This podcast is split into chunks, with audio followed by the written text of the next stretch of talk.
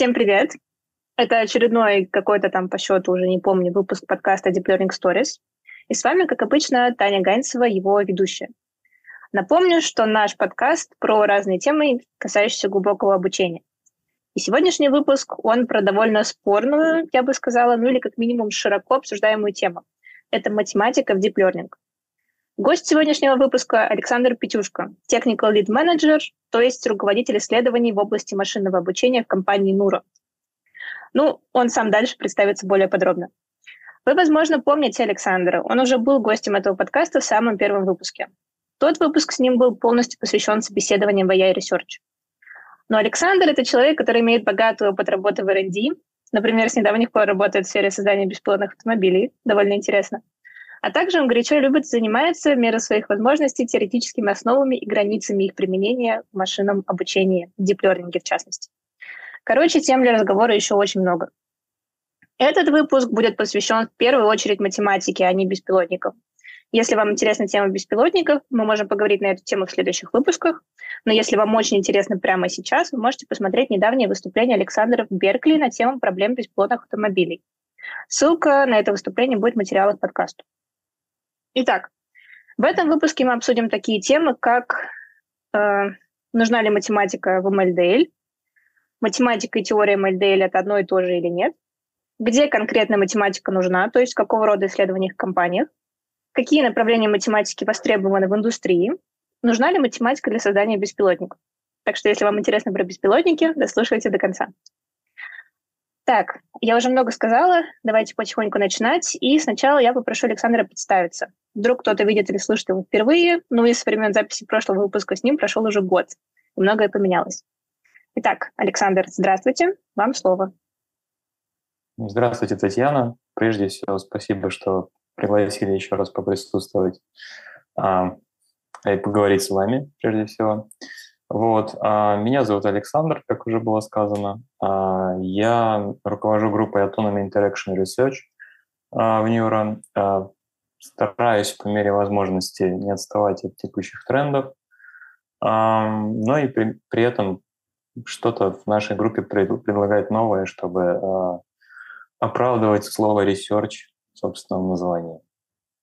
Одновременно, то есть какое, какое-то время назад я учился в МГУ, э, защитился, защитил диссертацию на мехмате, вот по математике, причем чисто по математике, то есть там это немного был theoretical computer science uh, в области формальных языков, но тем не менее к текущим исследованиям в области машинного обучения это имеет очень посредственное значение, uh, очень, имеет очень посредственную связь. Вот. Так что, наверное, как-то так. То есть Начинала, начинала э, математикой, закончил дипленингом. Вот. Да, ну все. Да, спасибо. На самом деле э, про Александра можно еще больше знать из его личной страницы. Мы тоже ссылку обязательно дадим. Потому что, как вы видите, Александр довольно скромный, себе много не говорит, на самом деле много чего умеет. Вот, ну ладно, давайте переходить к темам подкаста все-таки. А, и начать мы, наверное, хотели с первой темы заявленной.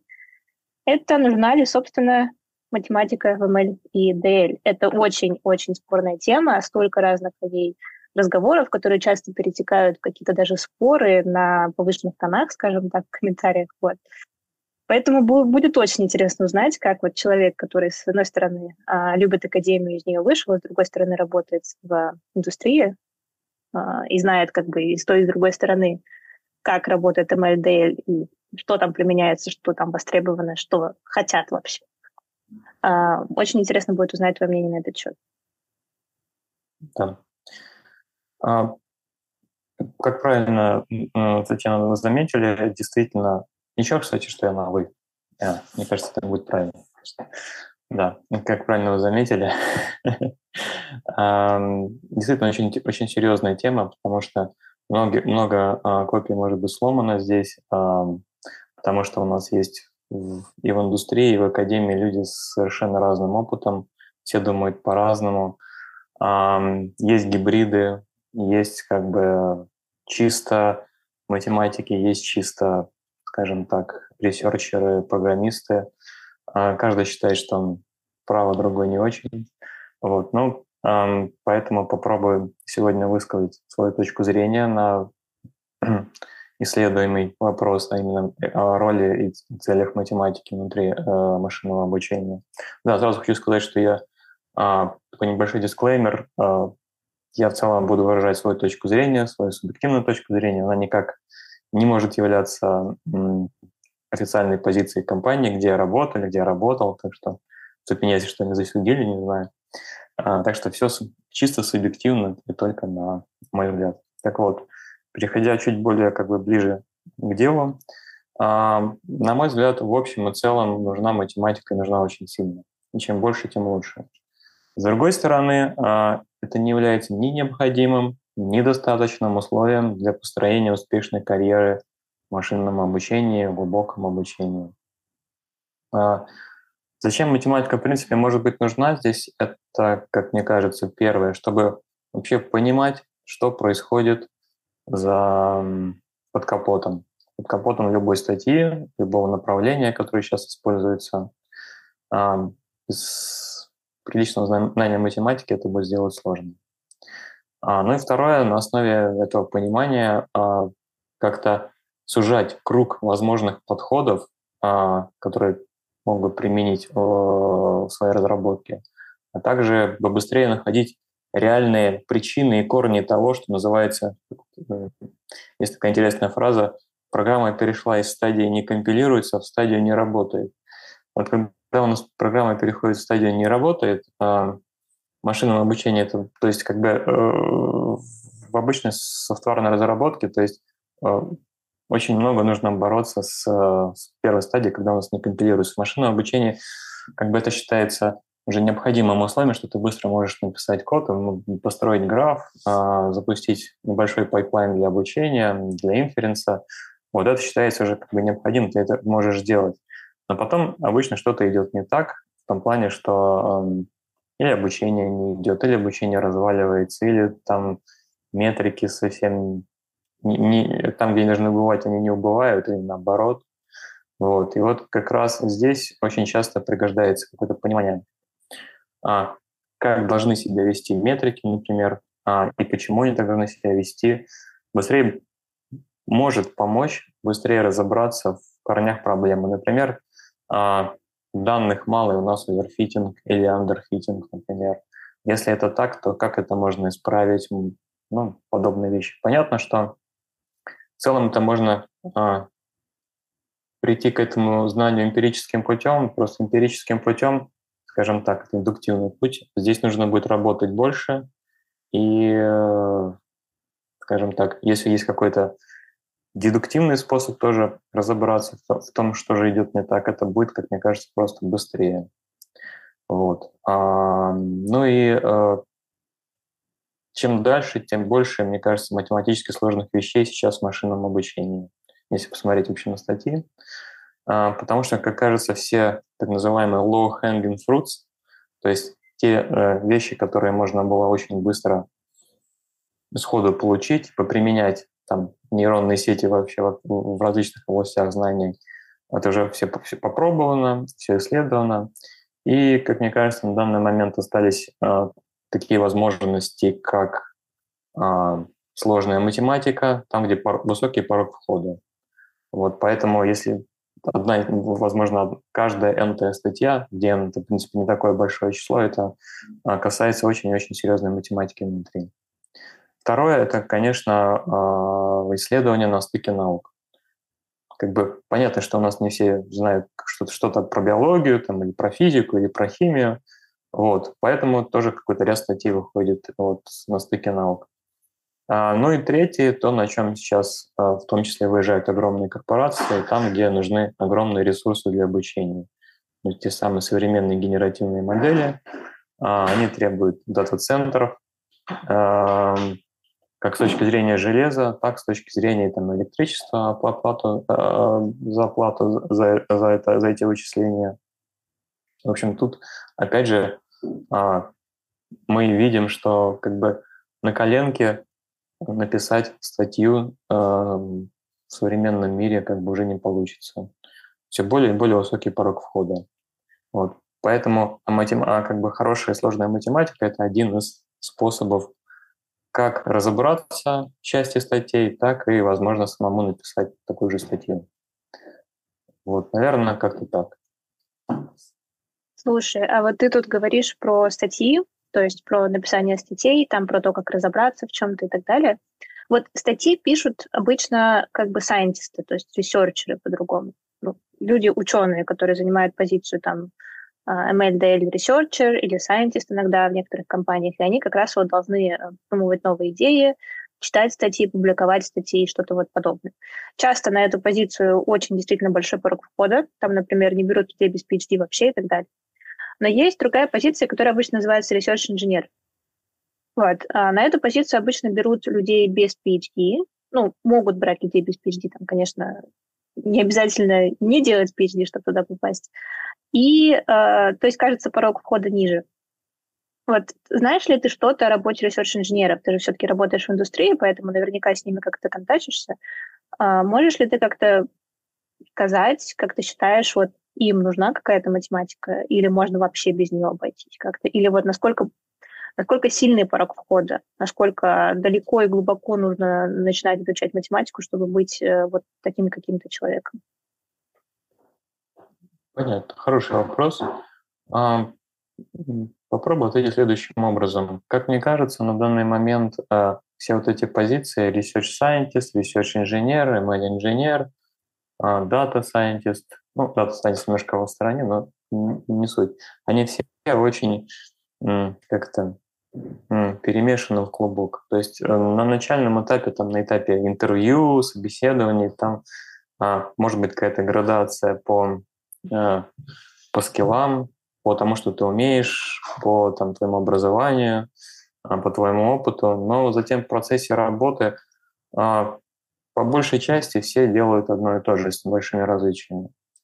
Вот. А в чем может быть разница между инженером и сайентистом здесь? Как мне кажется, математику нужно все равно понимать. То есть если для сайентиста нужно уметь не только понимать, но еще и предлагать скажем, нетривиальные и зачастую как бы математически обоснованные вещи, то для ML э, инженера э, достаточно понимать, то есть достаточно разбираться.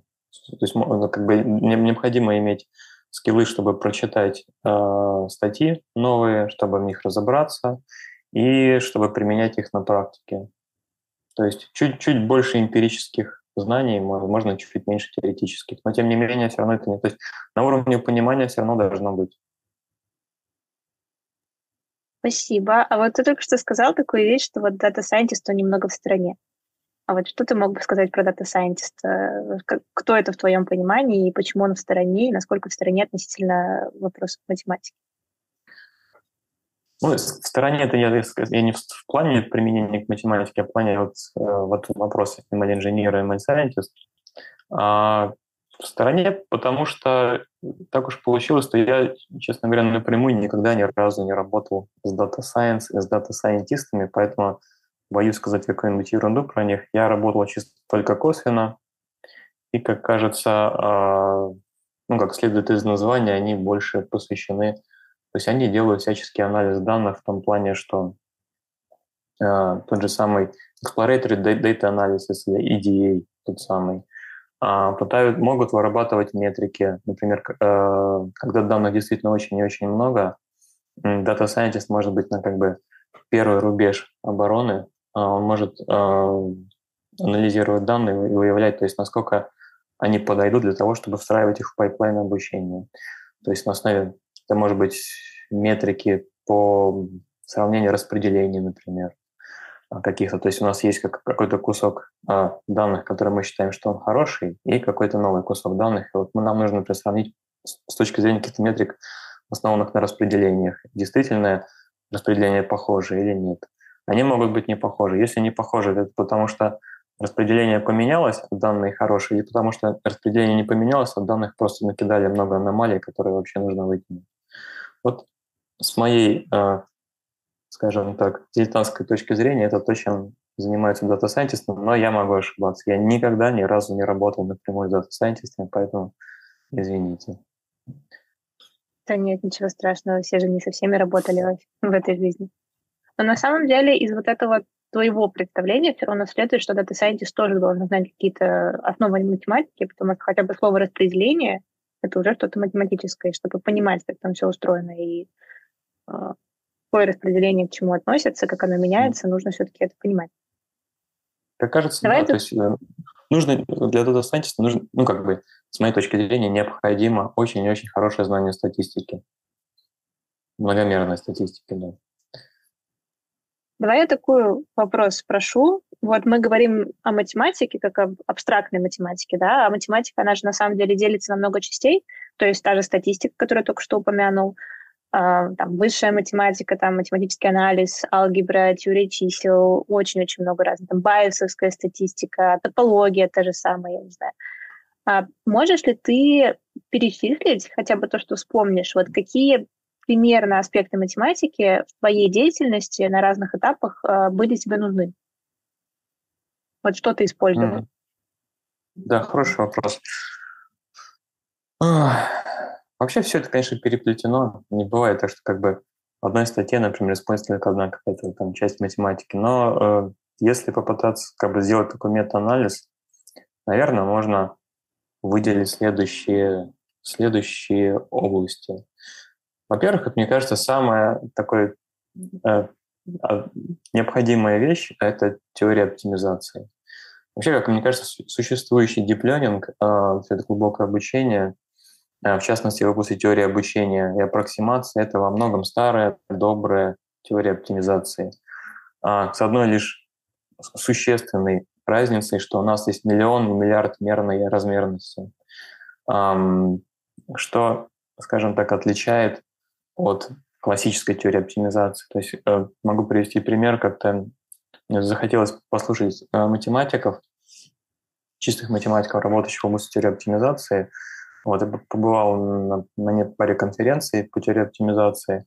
Вот, и э, очевидно видна разница. То есть то, что математ... чистая математика называют многомерным анализом, с точки зрения дипленинга, это просто смех. То есть там типа 100-мерная размерность, это кажется, это уже для математика ну, уже совсем э, что-то за, там, выходящее за, за рамки обычных исследований. Обычно там, ну, 5-10-мерно, это, кажется, это для них уже многомерный анализ.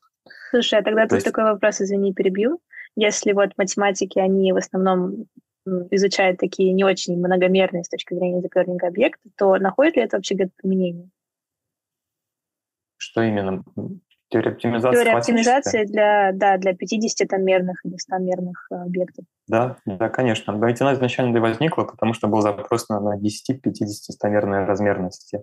Это скорее там, где у нас э, есть...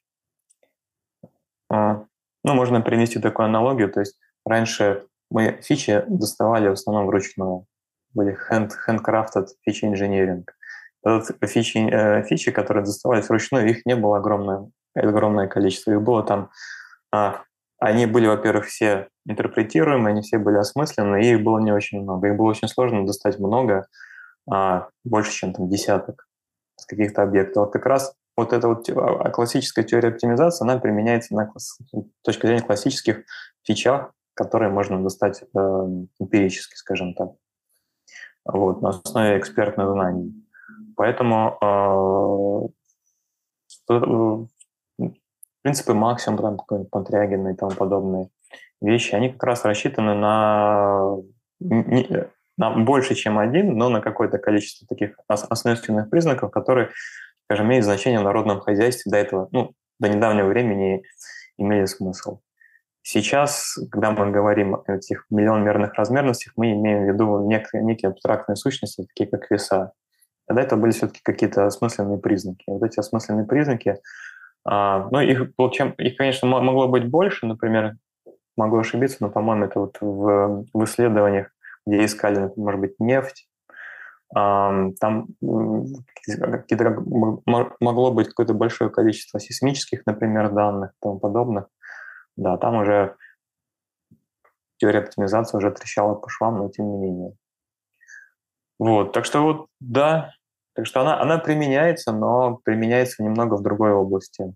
Не, не области нейросетей, классическая добрая оптимизация, а для нейросетей, там, где у нас много-много-много весов, на порядке больше, нужно уже э, думать о том, как адаптировать классические методы к новой э, реальности, в той реальности, где у нас э, огромное количество, где у нас, где у нас существует проклятие размерности, то самое curse of dimensionality. Да, ладно, это про оптимизацию. Что еще? Второй очень важный момент – это продвинутая статистика и теория вероятности. Вот. А статистика как на уровне как бы, сравнения распределений, понимания квантилей, понимания p-value, эм, t-тесты, э, в общем, A-B-тесты, они же все на этом построено. Теория вероятности в том плане, что это не просто что такое вероятность, что это там, если у нас один а, позитивный выхлоп из 100 э, экспериментов, что это вероятность там, это 1%, а в том плане, что как вероятность можно записывать с помощью э, интегралов, какие, какие меры используются. Вот это все очень, очень бы хорошо было бы знать и понимать. Сейчас, понятно, вот с активным внедрением диффузии а, нужно как-то немного понимать теорию случайных процессов, было бы неплохо. Ну, в принципе, это и раньше было неплохо понимать, когда у нас были скрытые марковские модели HMM. Вот. Тоже все это применялось. А, думаю, очевидно для всех, а, что нужно знать на каком-то уровне математический анализ. А, я бы здесь сказал, это интегралы, ряды, теория мер какая-то небольшая, теория графов. В принципе, поскольку у нас есть такой большой, большой раздел машинного обучения, как графовые нейросети, в принципе, там за ними тоже какая-то теория стоит, не только эмпирика. Вот. Там всякие WL э, а, вещи. Все время забываю, как, как, как это как произносится. Это, это две фамилии через, через тире. Double, Вейсман, Лемон, какая-то там штука. Вот. Я вот, кстати, про, про теорию графов недавно видела в каком-то канале пост про um, ICML, там, когда на конференцию подаются статьи, потом происходит их ревью, там double blind review, и выбираются какие-то лучшие статьи на разные премии. Там бывает лучшая статья применительно к индустрии, лучшая статья вот такой-то тематике, в такой-то и так далее. И там, по-моему, в этот раз лучшая статья по тематике графов, она как раз, ну, понятно, что ICML это, в принципе, конференция про математику во многом в машинном обучении. Вот, она исследует насколько я помню, двузвязность графов и показывает, что что-то там улучшается. Сейчас, секунду, я даже это найду. Вот, статья Rethinking the Expressive Power of GNN's Wire Graph by Connectivity, Biconnectivity. Исследуется свойства двусвязности графов, как следствие прилагается графформер, типа трансформер на графах, новая архитектура графовых сетей, которая показала себя лучше предшественников на тестовых задачах. То есть там еще и какая-то какие-то эксперименты были. Я, правда, не читала эту статью, просто видела название, подумала, прикольно. То есть там вот тоже такая теория есть, и она, если эта статья действительно настолько хорошая, она выиграла там какую-то премию, значит, она действительно того стоит, математика помогает как бы улучшить и эмпирические, тестовые, то есть э, свойства графовых сетей. Да, так и есть. Потому что зачастую, скажем так, а, некоторые текущие архитектуры, они э, имеют некую верхнюю границу, а, исходя, исходя просто по, по построению. И зачастую как бы бывает сложно эмпирически ее просто понять, прощупать, найти, а, не обладая каким-то математик, достаточно продвинутым математическим аппаратом. Ну, то есть как бы мы хорошо, например, не обучали эту модель, а мы просто не выйдем за, за рамки вот этого, например, вот как я посмотрел, называется весь failure lemon isomorphism test. Вот, и там, э, там целый ряд эквивалентностей. Вот, это, вот, WL есть, есть один WL, два WL и так далее. Вот. И, например, находясь в рамках 1 WL, мы не выпрыгнем за выше, не получим 2 WL класс эквивалентности. Вот. А без понимания математики никак, и поэтому приходится иногда переосмысливать текущие архитектуры, чтобы предложить, например, новую архитектуру. С точки зрения конечного пользователя без разницы. Но вот одна архитектура, другая архитектура. Вот. Но как бы экспрессивная модель, то, то есть то, что мы можем представить с помощью новой архитектуры, оно отличается. Оно как бы, содержит гораздо больше себя класс функций, которые мы можем построить. Поэтому математика здесь поможет. С точки зрения конечного пользователя, скорее всего, нет. С точки зрения того, кто эту архитектуру, там, скажем, придумывает, разрабатывает, математика не значение, да. Так. А, на... тут еще я просто нашла вопрос, связанный как раз к тому, что мы обсуждали. Ты вот про оптимизацию говорил. И тут есть такой вопрос, э, сути которого я, если честно, до конца не понимаю, но, может быть, поймешь ты ответишь на него. Тут вот э, спрашивают, что интересно было бы узнать, какие математические связи прослеживаются между современными нейросетевыми моделями и алгоритмами обучения с теорией управления и соответствующими методами оптимизации. Может быть, есть литература, посвященная этому вопросу. Вот, можешь ли ты на это ответить, как комментировать? Да. А, ну, как кажется, конечно же, да, есть. А, но мне кажется, прежде всего применение это reinforcement learning, там это уравнение Белмана, условия оптимальности, оно как бы весь reinforcement learning, ну, обучение с подкреплением полностью на нем построено. А, также у нас есть робототехника, где активно применяется теория оптимального управления, просто теория управления. Как, на мой дилетантский взгляд, теория управления и теория оптимального управления немного разные вещи. А вот оптимальное управление, вот, а, это то, что активно применяется в робототехнике, где нам нужно, скажем, построить оптимальные пути с условием ограничений. Вот это, это и есть классическая задача оптимального управления, и как бы движение роботов, движение ро- ро- роборук, как бы то, что, то, как роботы двигаются, вполне возможно даже а, вот сейчас у меня робот поехал, который убирает пол. Вот, возможно, он даже в нем внутри там сидит алгоритм, который а, тоже применяет какой-то простец, простецкий вариант оптимального управления для построения траекторий. Это так. Да, вот оптимальное управление. Да, еще хотел сказать, как бы одно из самых важных, эм, то, что, э, как кажется, необходимо э, ну, добавить к теории графов еще дифуры и урчипы, то есть уравнение дифференциальных уравнений, уравнение частных производных. Опять же, вот так классическая сейчас э, тема, не то что классическая, очень трендовая тема, это диффузия, это уравнение частных производных. Также неплохо понимать уравнение частных производных, когда мы пытаемся осмыслить, что же происходит во время градиентного спуска, потому что как бы здесь у нас классический градиентный спуск, но мы можем динамику обучения представить в виде уравнения частных производных. Наверное, да, теория оптимального управления как раз уже сказали. Функциональный анализ а, немного, но есть немного, но есть функциональный анализ неплохо знать. То есть э, работа в каких-нибудь бесконечно мерных гибридных пространствах, как функции устроены, как скалярные произведения устроены, как базисы там устроены, все это как бы неплохо знать. Ну и как бы минимальный минимальный уровень это это матрица, то есть линейная алгебра. Без линейной алгебры лучше машинное обучение даже не рисоваться совершенно. И, конечно, можно долго прикидываться и успешно, что ты понимаешь линейную алгебру, что тензор это есть NumPy array, но, мне кажется, долго не прокатит. Вот. Нет, тензор это PyTorch тензор, ты не понимаешь. Ну, Ладно, это... а... Нет, да. это, это просто шутка. А, на самом деле тут еще вот про оптимизацию вспомнила. То есть вот ты говорил про уравнение частных производных, и что э, на самом деле градиентный спуск можно в нем записать. Вот, э, градиентный спуск и оптимизация в нейронных сетях, она же тоже на месте не стоит. Я, например, недавно читала пару статей, которые пытаются э, улучшить оптимизацию нейросетей с помощью там, например, э, оптимизации второго порядка. Или как-то придумывая оптимизацию первого порядка так, чтобы она работала так же хорошо, как оптимизация второго порядка, но не так долго.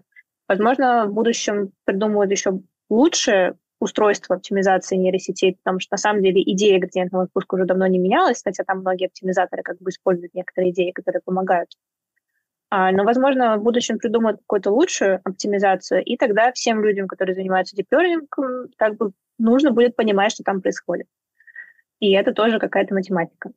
Более сложная даже, чем просто выучить производную и сказать там, не знаю, омега равно омега минус альфа умножить на dl под омега.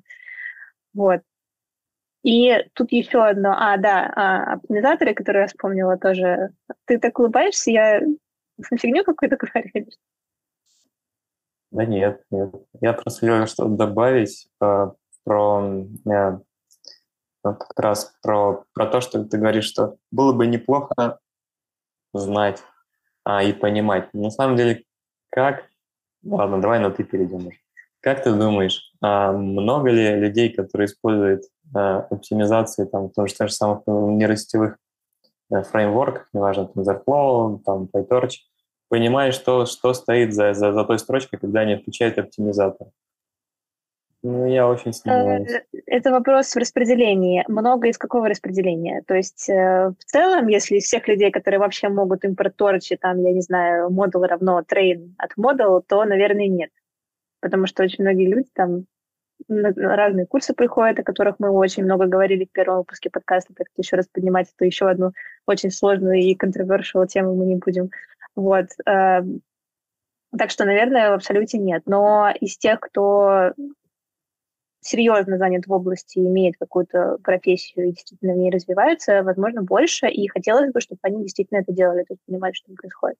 Так вот, я к этому уже хотела еще сказать, что даже оптимизаторы новые, а, ну, как новые, э, кроме стандартного СГД, который стахастический градиентный спуск, там, Адам, RMS Prop или все вот это прочее, они же тоже основаны на какой-то идее, которую тоже хотелось бы понимать. Иногда это стоит понимать не просто, не просто ради того, чтобы знать, что ты понимаешь, что ты пишешь, что там происходит внутри, а потому что на самом деле иногда иногда разные оптимайзеры даже нужно выбирать в зависимости от задачи, которую ты решаешь. То есть это не так часто происходит. Там часто можно действительно считать, что Адам — это лучший выбор, э, если ты ничего об этом не знаешь, как бы засовываем Адам и идем но иногда это действительно не так. Мы тут еще много говорили про математику, то есть про какие области математики используются. И вот есть одна область математики, про которую почему-то довольно много вопросов. Для меня это было как-то удивительно. И такая область математики, с которой у меня связаны некоторые эмоции. Это топология. А, дело в том, что на первом курсе МФТИ топология — это был единственный предмет, по которому у меня была тройка. У меня были все пятерки, а вот по топологии была тройка. И тройку мне эту поставил, кстати, Глеб Гусев, один из людей, который был на этом подкасте пару выпусков назад. Вот. И все время, когда я учила эту топологию, ну, то есть по тройке понятно, что я ее, наверное, не очень сильно учила, а мне казалось, что, ну, это довольно такая странная область, которая, наверное, мне не пригодится. Представляете, какое было мне удивление, когда я нашла какую-то работу по машинному обучению, которая использовала какие-то топологические свойства. Вот реально топологические свойства, они не сказали там, не назвали какую-то фигню топологии, они действительно использовали топологию. Так вот, у нас э, в вопросах к этому выпуску подкаста были аж несколько вопросов про топологию. Например, э, используется ли как-либо в машинном обучении доказательства гипотезы Пуанкаре, которые сделал Перельман? Это очень интересный вопрос. Надо было, наверное, спросить своего автора, почему его так волнует доказательства гипотезы Пуанкаре в машинном обучении, но все же. Знаешь ли ты что-то по этому поводу? Да, хороший вопрос. А, ответ следующий. Если честно, я не видел, но это не значит, что этого нет. Это скорее, скорее всего говорит о моем невежестве, чем о том, что этого нет или не используется. Не, а... но это о чем-то говорит все-таки. Ну, то есть понятно, что ты человек, который, извини, перебила, вертится в области, и если ты не слышал, это значит, что это используется, по крайней мере, не супер широко. Ну, по крайней мере, не на поверхности, да. Да, по поводу топологического анализа данных, вообще, есть ли смысл в него углубляться? Как мне кажется, если, конечно, если интересна эта область, то, конечно, стоит, потому что мы же не все делаем ради применения там, и в чем-то в чем-то практическом, в том, чтобы двигать свою карьеру, скажем так. Если, опять же, для статьи, а, если есть мысль написать статью, то тоже, да, существуют интересные публикации, которые сравнивают распределение на основе топологического анализа, потому что как бы в самом, в самом названии топологический анализ данных, то есть как бы мы при анализе данных, то есть прежде всего анализ распределения, то есть мы сравниваем распределение, а, это, эту штуку можно применять. Можно, например, рассматривать многомерные пространства, где у нас, а, скажем, какие-то вектора признаков сидят, их тоже огромное количество. Например, у нас два огромных множества огромной, э, скажем так, мощности, например, несколько миллионов или даже миллиардов там описания объекта. И вот нам, нам нужно сравнить, вообще, они похожи или нет. То есть при этом той точки, поскольку у нас пространство многомерное, там, стомерное, там, тысячемерное, все точки, они как бы не будут близко лежать. Они все как-то будут рандомно в пространстве раскиданы, вот. но при этом какая-то структура, скорее всего, будет, если это не, не просто случайные точки. А, и вот нужно, как бы, все, то, что, что мы уже немного затронули, то есть для, то, что нужно для дата scientist, то есть как сравнивать распределение. Вот это вот Методологический анализ данных может, может помочь для как раз для этого самого сравнения распределений. Одно и то же распределение или нет? Если нет, то насколько сильно отличаются? Вот. А, но если По сути, связь бы... со статистикой. Да, извини. То есть связано со статистикой. Я не знаю статистика. То есть сравнение распределения – это статистика или нет? Если, если это считаем, считаем, что это статистика, то да.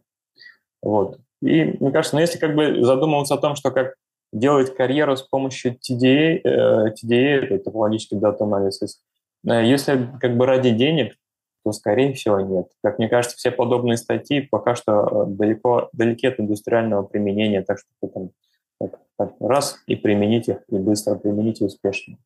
Скорее всего, на данный момент это просто еще research, чем, не знаю, чем широко применяемая на практике вещь. Ну, на самом деле так со многим же было раньше. То есть много, практически все сначала есть research, а потом находится этому применение, упрощается, развивается дальше сильно, то есть дает такой boost. Те же самые диффузионные модели, но это правда не то, что подалеко от практики вещь, она из физики пришла, да, но ну, все-таки а, она же не сразу начала применяться в машинном обучении. Вот только два года назад где-то дался такой boost. И вот сейчас типа, статей, честно, как грибов после дождя. Я просто сейчас занимаюсь тем, что их активно изучаю, там, теорию внутри и так далее. Кстати, могу подтвердить все, что сказал Александр по тому, какой, какие математические эм, аспекты нужно знать, чтобы понимать диффузионные модели. То есть это статистика, случайные процессы, э, дифференциальные уравнения, Возможно, потом будет что-то еще. Например, я нашла две статьи недавно, которые связывают латентное, латентное пространство э, диффузии с решением задачи оптимального транспорта. Я, правда, до конца с этим еще не разобралась. Кстати, один из авторов э, одной такой статьи — это Оселедец, э, профессор из Скултеха и Айри. Вот. Но все-таки. А, кстати, насчет физики. А, вот я только что сказала, что диффузионные модели изначально прошли из физики. Это как бы диффузионный процесс, это один из стандартных процессов физики. Наверное, даже слово диффузия вам что-то напоминает из какой-то там школьной физики, где такое когда-то упоминалось. Вот. А тут был такой вопрос. Какие еще знания из каких областей, кроме математики, вообще важны для машинного обучения, глубокого обучения? Я, конечно, понимаю сразу, что э, машинное обучение бывает применительно к разным областям, то есть можно быть там биологом и применять, пытаться машинное обучение к своей там биологии. Например, недавно у меня в университете было,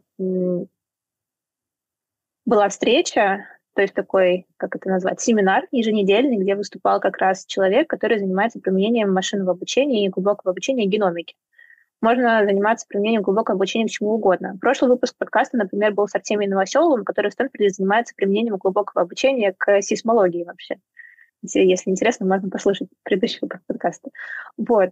А, но, но в целом, вот если брать такой, э, такие основы MLDL или твою деятельность, тебе вот что-то пригождается из других наук, кроме математики или нет?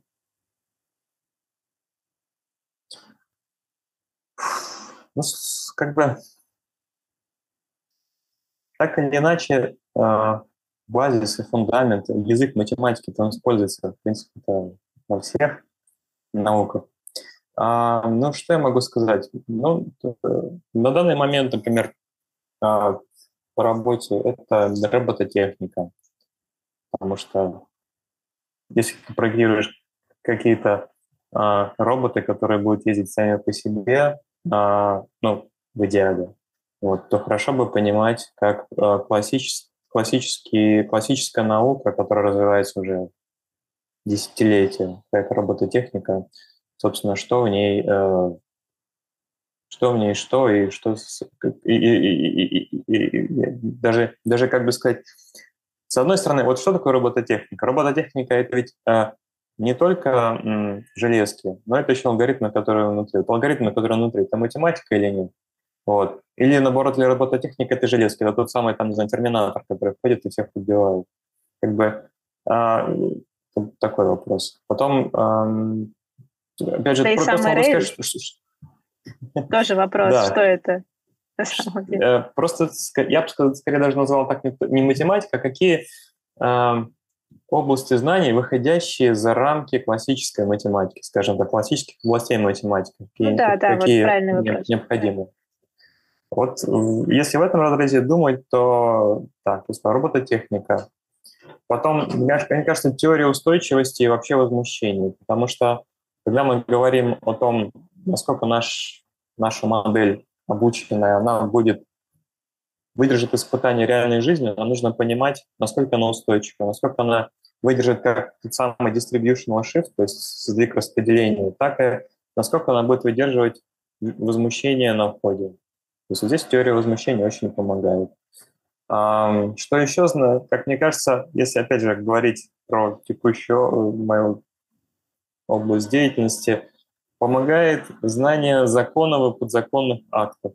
Например, что, что такое self-driving car, какие там уровни у него а, автоматизации есть, как их с точки зрения, скажем так, официальных лиц они оцениваются, что есть э, там очень, там, не знаю, большой уровень опасности, что есть средний уровень опасности, что есть маленький уровень опасности, как это определяется в законах. Потому что когда мы считаем вероятности с помощью наших моделей, мы не, не всегда представляем, как это соотносится с теми а, уро- порогами опасности, которые в голове у людей, которые принимают законы. Это как бы тоже очень полезный навык здесь. А, также, мне, мне кажется, очень, ну, не даже критически полезный навык должен быть это понимание теории оценки результатов экспериментов. А, почему? Потому что это, это я, как мне кажется, это что-то из области э, лабораторных по физике, когда мы там делаем лабораторное, а потом начинаем там оценивать, насколько, какие погрешности, там что-то типа того насколько я помню. Это было уже очень давно. Да, эти погрешности — это просто моя главная боль. Я ненавидела их всей душой, как и всю физику на самом деле. Немножко об этом жалею, но не очень сильно.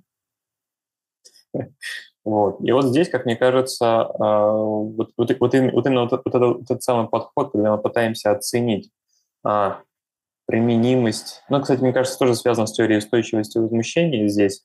То есть как мы можем оценивать результаты эксперимента а, это очень важно. То есть эм, есть у нас обычные метрики, такие как accuracy, обычная content accuracy или там какие-то более классические метрики, мет, еще, еще классические метрики, такие как FID в области генеративных моделей, но э, все-таки иметь представление, скажем так, и набить руку на всевозможных методиках оценки качества своего выхода в индустрии просто критически важно. То есть здесь обычно не работают классические, не знаю, метрики, классические, скажем так, результаты, которые мы можем получить и оценить с помощью классических методов, уже не работают. В индустрии нужно гораздо более скрупулезно э, исследовать то, что ты получаешь. Иначе как раз э, этим в целом отличается, ну, один из, одна из сторон, в которой индустрия и академия очень сильно отличаются. С точки зрения академии достаточно получить на какой-то общепринятом, на каком-то общепринятом бычмарке, на какой-то общепринятой метрике, какой-то там the art. На, э, на этом все. С точки зрения индустрии это не является ни необходимым, ни достаточным, как я уже сказал, э, критерием того, чтобы твоя модель должна пойти там, тот самый в прод, продакшн. А, нужно куда больше... Э, то есть тут, тут, тут, тут даже может быть не, не очень сильная не очень сильный bias в индустрии в области, э, в области там, скажем, современных архитектур, но куда более сильный bias в сторону, насколько мы уверены в наших результатах.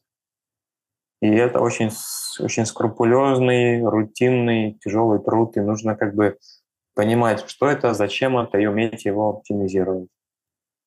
А как да. тебе такой личный вопрос, наверное, как тебе больше нравилось бы? KPI, а, которые есть в индустрии или в академии? Ты же вот и там, и там был, получается.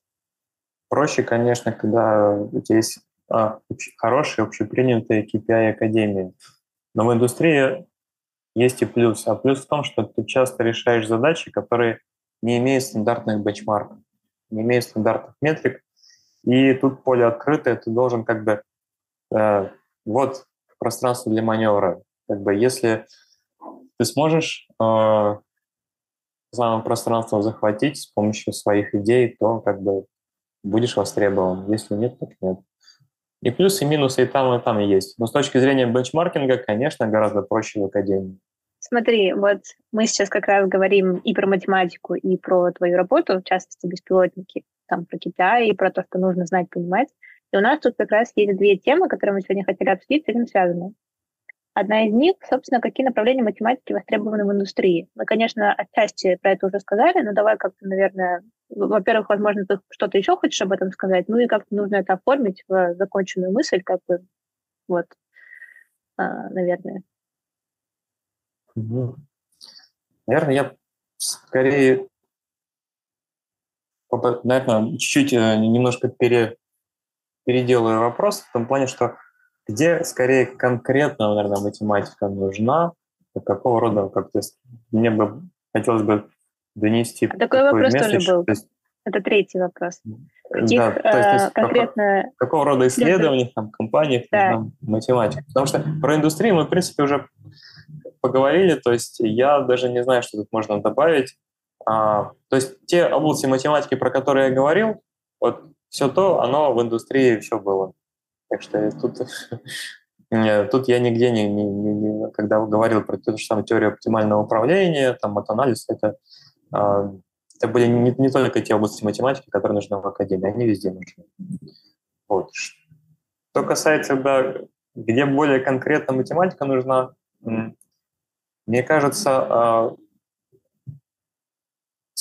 не знаю, к сожалению или к счастью, но, в общем, так жизнь устроена, что, а, в принципе, скажем так, простор для исследований есть только в тех компаниях, где есть большой избыточный капитал, скажем так. Те, которые компании, которые могут позволить себе отвлеченное исследование.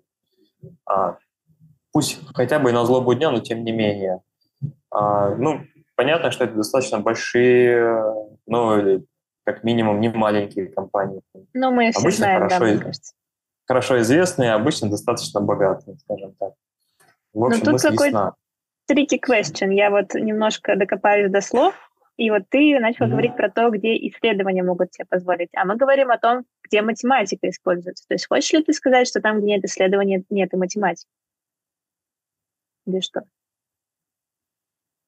Так, а, ну хорошо. А, сейчас попытаюсь чуть-чуть по-другому это а, сформулировать. Проблема в том, что а, обычный, скажем так, R&D отдел это э, состоит, как бы его деятельность состоит в следующем.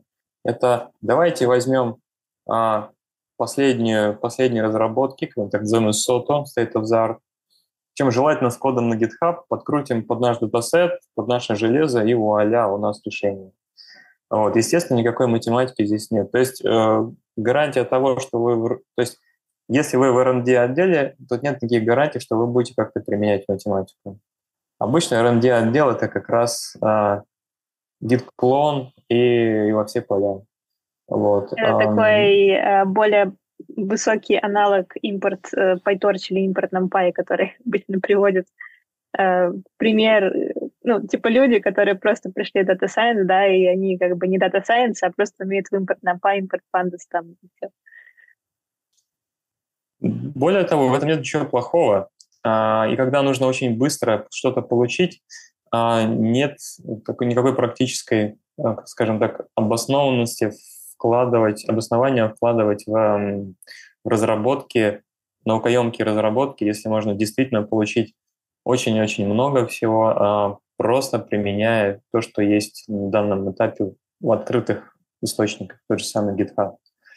Вот. Как кажется, в какого рода исследованиях можно, а, можно применить математику? Это, мне кажется, во-первых, это либо открытые исследования.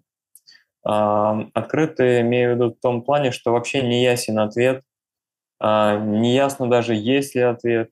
В общем, даже примерные решения непонятны. Вот здесь а, где-то получается практически какое-то очень простое практическое решение применить, а где-то нет, где-то приходится, в общем, выдумывать что-то новое. Вот это вот одно из направлений. То есть одна из точек приложения, где может быть востребована математика. То есть, как я сказал, то есть огромная компания, R&D а, и открытые исследования. Ну, либо, опять же, существующие решения очень-очень далеки от применения на практике. Скажем так, есть некий, некий аналог решения, он открытый, он хорошо известный, но если мы будем его применять, э, скажем, получим скорость, я не знаю, в сто раз меньше, чем, она, чем нам нужно, или тысячу раз меньше. Поэтому приходится, то есть мы, в принципе, имеем так называемый baseline по качеству, да, по скорости наш, например, или наоборот, очень быстрое, но очень плохое решение, в общем, такой трейдов. Вот, э, совершенно не подходит для того, чтобы это применить. И опять же, мы как бы попадаем в, эту, в этот бакет, в эту корзину открытых исследований, когда нам нужно что-то сделать, а, что вообще непонятно как. То есть в данном случае нам нужно как-то соптимизировать или улучшить модель, и очень э, вот, эта, вот эта самая оптимизация или улучшение, они, они, они стоят очень-очень далеко от текущего состояния дела. Вот. И вот что мне кажется, еще э, математика это может применяться на стыке науки и машинного обучения. Вот, а где без экспертного знания, а, которое иногда подразумевает математику, иногда не подразумевает, в общем, бабушка надвое сказала, но где-то, где-то, где-то необходимо, это, это экспертно, где-то необходимы эксперты и эксперты в области математики в том числе, и, в общем, без этого, без экспертизы просто никуда. Вот. Это вот такое высокоуровневое мое понимание того, где мы можем в индустрии применять математику. Ну вот, кстати, тут можно привести пример этих абстрактных слов, где ты говорил, про ускорение, например. Э, те же самые диффузионные модели, особенно два года назад, когда их применили картинкам и показали успешность этого применения, они были очень медленные. Они на самом деле сейчас не очень быстрые, как бы. Но вот, например, Stable Diffusion умудрились добиться того, чтобы э, диффузия генерировала картинки достаточно быстро. И вот, чтобы диффузию заставить генерировать быстро, там на самом деле действительно нужна была математика. То есть нужно было математически понять, что там происходит, чтобы ускорить этот процесс. По крайней мере, на первых этапах. То есть после того, как вышла статья в общем про диффузию на картинках, начали думать, как ее ускорить, и, по крайней мере, первые этапы этого ускорения были как раз э, за счет теоретических основ этой диффузии. Не, ну, конечно, в индустрии можно подождать, пока кто-нибудь другой это придумает, выложить статью, а ты просто сканируешь код на GitHub, как бы будет уже быстрее, да, но тогда ты, наверное, не очень передовой индустрии. Не знаю. Ну да, согласен. Здесь, опять же, пример с, с, с DDPM, с диффузионными вероятностными моделями. А, да, как бы, ну тут я бы не назвал Stable Diffusion вот этот вот а, скажем, что это именно математическая какая-то а, особенная статья. Это как раз практический, практический подход к тому, что мы можем работать в области эм, латентного пространства. А вот я, не, ты... я не, не про Stable Diffusion имела в виду, я вот про предыдущие работы, которые изначально пытались ускорить э, то еще Stable Diffusion, да. когда там пропускаешь несколько шагов а вот... и вот это все. Да-да-да, вот а какое-то количество статей, которые были на том же самом Analytical DPM, где как раз э, аналитически вывели оптимальную вариацию, как называется по-русски, дисперсию, оптимальную дисперсию для обратного процесса, хотя в, в, в оригинальной работе эта дисперсия была принята там. Давайте, давайте примем, что ну, она равна... были. Да-да-да. Вот. А, ну да, тут математика нужна. Очень правильное замечание, да. А, у нас тут есть еще один такой вопрос. Он на самом деле был вторым в нашей повестке, но мы так э, плавно переходили из первого вопроса про то, нужна ли математика на другие стадии. Мне прям даже понравилось, как у нас получилось. Но тут был второй вопрос э, про математику и теорию MLDL. Одно тоже это или нет. Даже мне интересно об этом послушать, потому что я до конца не очень понимаю, что ты имеешь в виду под этим, но очень интересно.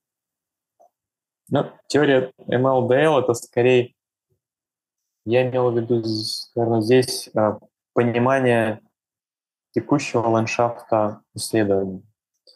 И, кажется, чтобы быть в тренде, а, не обязательно знать математику. И очень много у нас, а, как кажется, очень много людей как бы в тренде, знают, понимают то, что происходит э, на данный момент в машинном обучении, но как бы при этом далеко не, не все обладают э, каким-то багажом э, хороших математических знаний, ну и наоборот.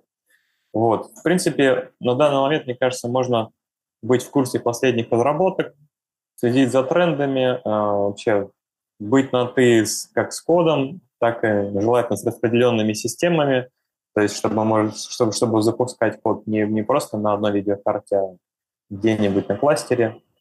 Вот. И вы уже получите огромное преимущество перед там, большинством разработчиков. С другой стороны, как кажется, а, вот просто понимание того, что происходит, а, вот, вот соответствующий опыт будет по большей части как бы мнемоническо-эмпирическим, я бы так сказал. Но как так говорится, в целом какая разница, если зачастую приводит к успеху. А, ну и просто следить за текущим state of the art, а, вообще быть в тренде – это огромная-огромная работа.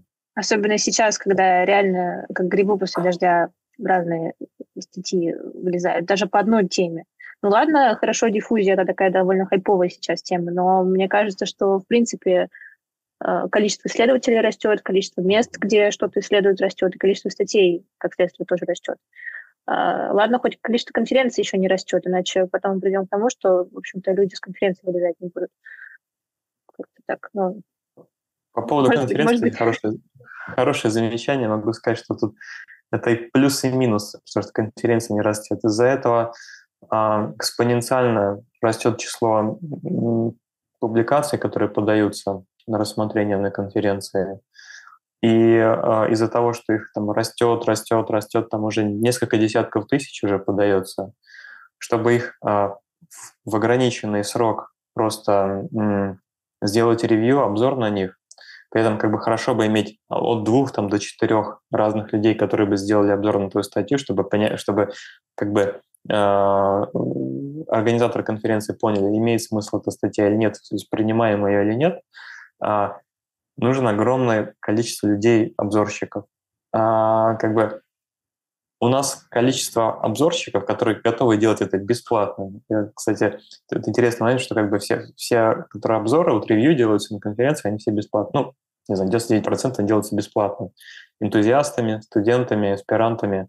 Вот, поэтому качество обз- э, обзоров падает, потому что нет большого контроля за этими обзорами, нет контроля за обзорщиками. А, в общем, Это ты количество... по поводу людей, принять, которые решают принять пейпер на конференцию или нет, правильно? Да, да, да. Просто да. обзор, в моем понимании, это немножко другое слово. Это когда ты там смотришь конференцию и потом делаешь... Я не знаю, как, как это по-русски, бы. Это вообще по-английски Да, не важно, ты говори, говори по-английски, так понятнее, на мой взгляд.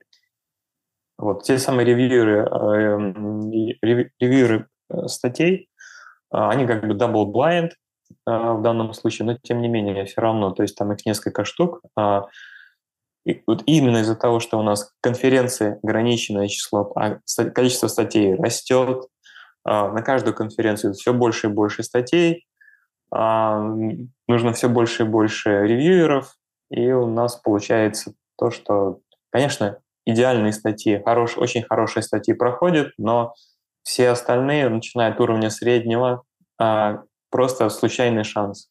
Попадет, не попадет. Вот. Я на самом это, деле это слышала... Как бы... Да-да, извини.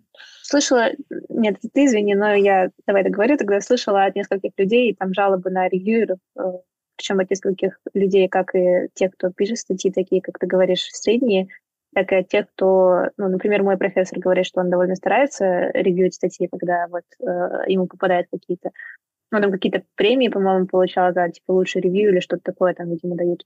А некоторые люди вот не очень стараются как бы ревьюить, это довольно плохо. Это грустно как-то действительно, потому что от твоих публикаций, от э, конференции, на которой ты публикуешь, на самом деле довольно сильно зависит твоя карьера, твое положение, вот. поэтому немножко грустно. В принципе, есть люди, которые как бы ловят волну, как бы понимают, как правильно писать статьи. Я к таким не отношусь. Вот, а, вот, а, э, находит хороший язык. То есть понятно, что должна, должна стоять огромная работа за статьей, должна стоять хорошая идея за статьей. Но еще и нужно уметь писать. Писать так, чтобы ну, статья нравилась. Вот. И вот люди некоторые как бы ловят волну, умеют писать так, чтобы статья нравилась, и у них а, как бы хороший процент выхлоп идет публикаций принятых к числу не принятых. Вот. Но по, по, по большей части, конечно, это, это Чем большой напоминает написание CV, которое мы тоже когда-то обсуждали и с тобой. В первом выпуске обсуждали и с Ириной Фитуловой, потом в следующем тоже обсуждали. Тебе нужно сначала написать свое CV так, чтобы его хотя бы приняли к рассмотрению, пригласили тебя на собеседование, а не выкинули в мусорку. Вот. Э, учитывая, что публикация — это часть твоего CV, это как бы такой мета, как это сказать, мета-задачи, да. короче. Вот. Слушай, я вот все хотела спросить, а я в какой-то момент хотела спросить, потом забыла, а сейчас пока вспомнила, когда ты сказала, что ты не принадлежишь к числу тех людей, которые хорошо умеют писать статьи. А, скажи, пожалуйста, вот в индустрии, например, вот в твоей компании, как часто вы пишете вообще научные статьи? Очень хороший На вопрос. конференции. А, очень сильно зависит от, от двух факторов.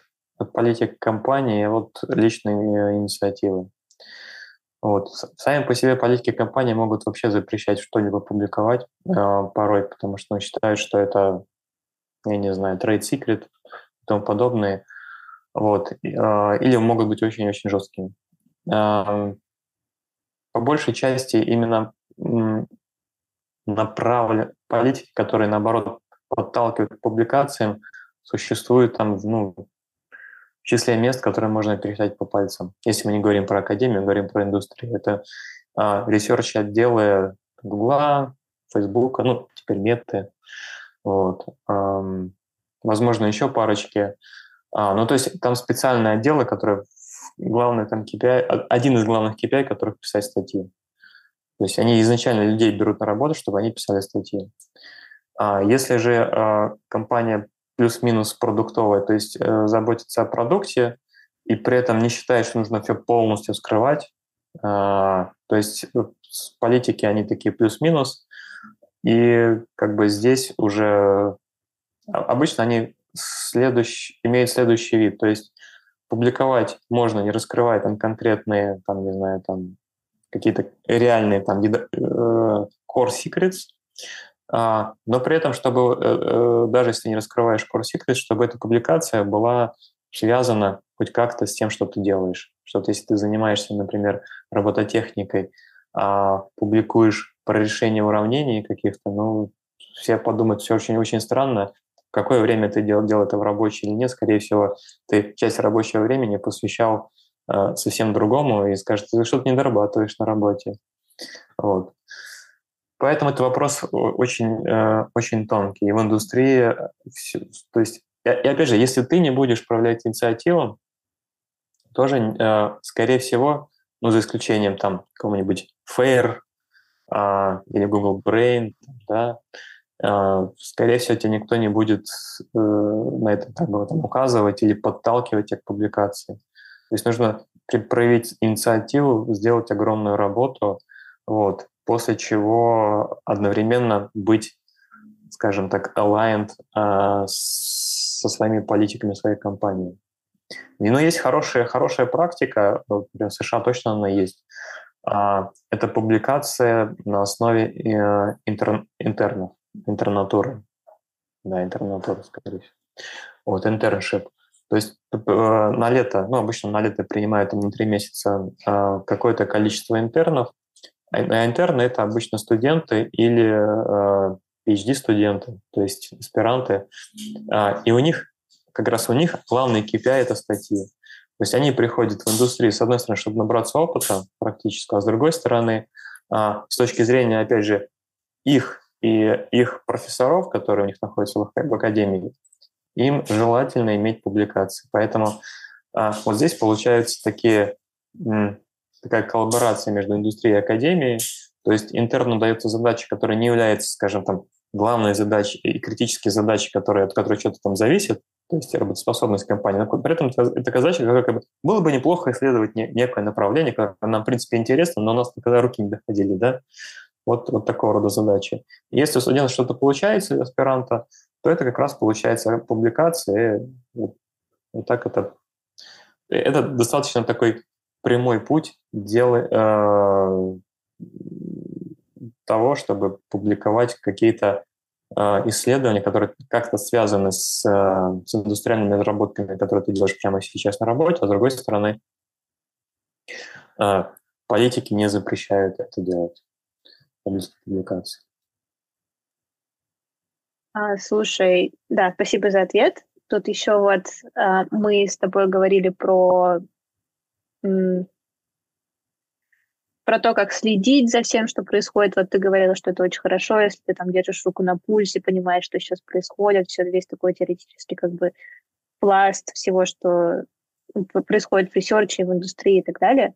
И вот тут тоже от слушателей был вопрос, даже два, связанных, мне кажется, с этой темой. Один из них — это вот человек иногда начал замечать за собой такое, что из-за обширности вообще подходов DL ML действительно очень много раз. А, часто невозможно полноценное погружение во все теоретические аспекты одновременно. Ну, и хочется, и колется как бы. Понятно, что все заботать сразу сложно, и при этом работать там еще что-то новое производить. Но все настолько между собой связано, что куда ни ткнешь, вот оно и с этим связано. С другой стороны, можно на там на те же диффузионные модели с одной стороны посмотреть, со второй, с третьей, как бы это все с разными аспектами математики там связано, и не только. И как бы невозможно погрузиться во все теоретические аспекты одновременно, и тем более активно использовать этих всех знаний непосредственно во время решения практических задач. Какие-то специфические вещи при этом вообще просто забываются, но ты этого не ощущаешь, потому что ты так сильно перегружен, как бы overwhelmed э, вот этим всем. Вот скажи, как ты с этим справляешься, и как ты выработала ли ты для себя какой-то баланс между тем, как ты как бы, работаешь э, над задачей, которую ты сейчас должен сделать, и держишь руку на пульсе и смотришь? Потому что по тебе как раз создается ощущение, что ты человек, который, с одной стороны, работает в индустрии, то есть, по сути, у тебя есть там KPI и работа какая-то, а с другой стороны, тебе интересны многие другие аспекты, в том числе академические. Вот как ты это все вообще совмещаешь и справляешься? Нет ли у тебя такого ощущения перегруженности? Ну, по мне, наверное, заметно, что оно, наверное, есть. Но в целом, а, конечно, прежде всего должен быть какой-то внутренний стержень и желание вообще за этим следить. А, очень маленькое количество мест, а, где, как я уже сказал, будут подталкивать к таким академическим исследованиям. И по большей части даже говоря об этих местах, об этих оазисах, в пустыне исследований, скажем так, все равно это вещи, которые кажутся хорошими со стороны, хорошо там, где нас нет. Вот. Поэтому прежде всего нужна, не то что нужна, а, ну, наверное, даже нужна, да.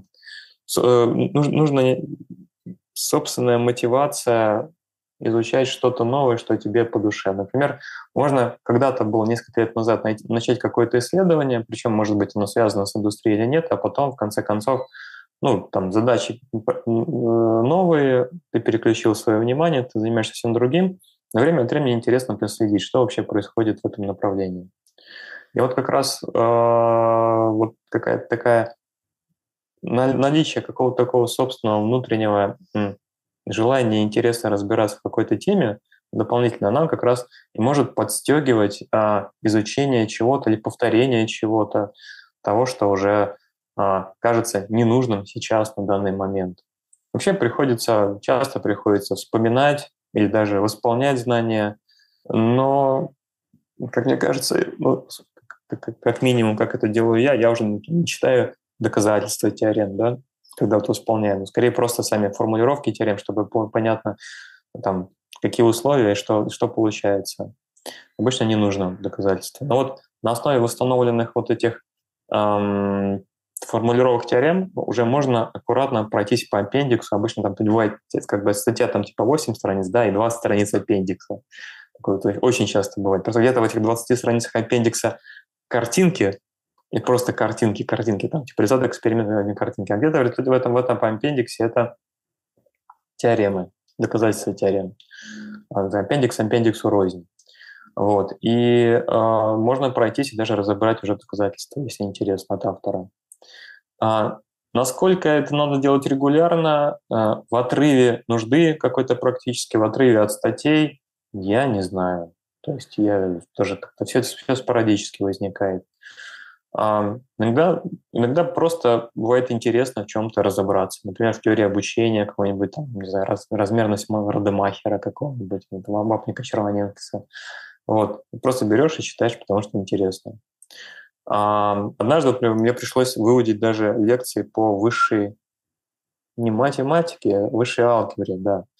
Вот. И даже какая-то, что-то даже вспоминать на какое-то время, но потом все равно все забылось, что задача переключилась. То есть сейчас я точно, точно, таком же, точно такое же положение, как я был до того, как я начал вспоминать. То есть какое-то вспоминаешь, что-то в голове держится, но поскольку как бы capacity какой-то а, ограниченная, то есть вытесняется очень быстро. То, то есть, когда, не знаю, когда, когда студент, когда у тебя в голове много, много, много, много свободного места и как бы нейронные связи еще как бы хорошо устойчиво образуются, это все замечательно все делать. Когда тебе уже там полтинник, уже тяжело долго, долго будешь держать.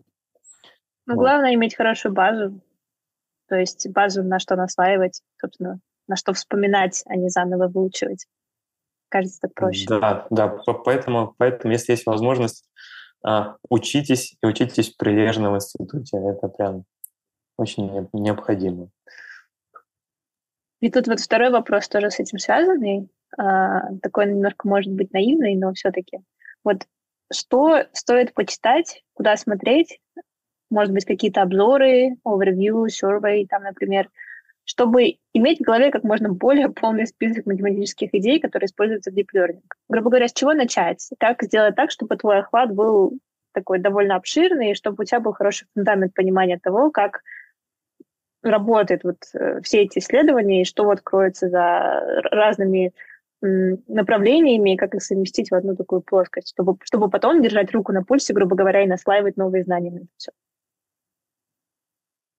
Да, э, с одной стороны, это достаточно частый вопрос.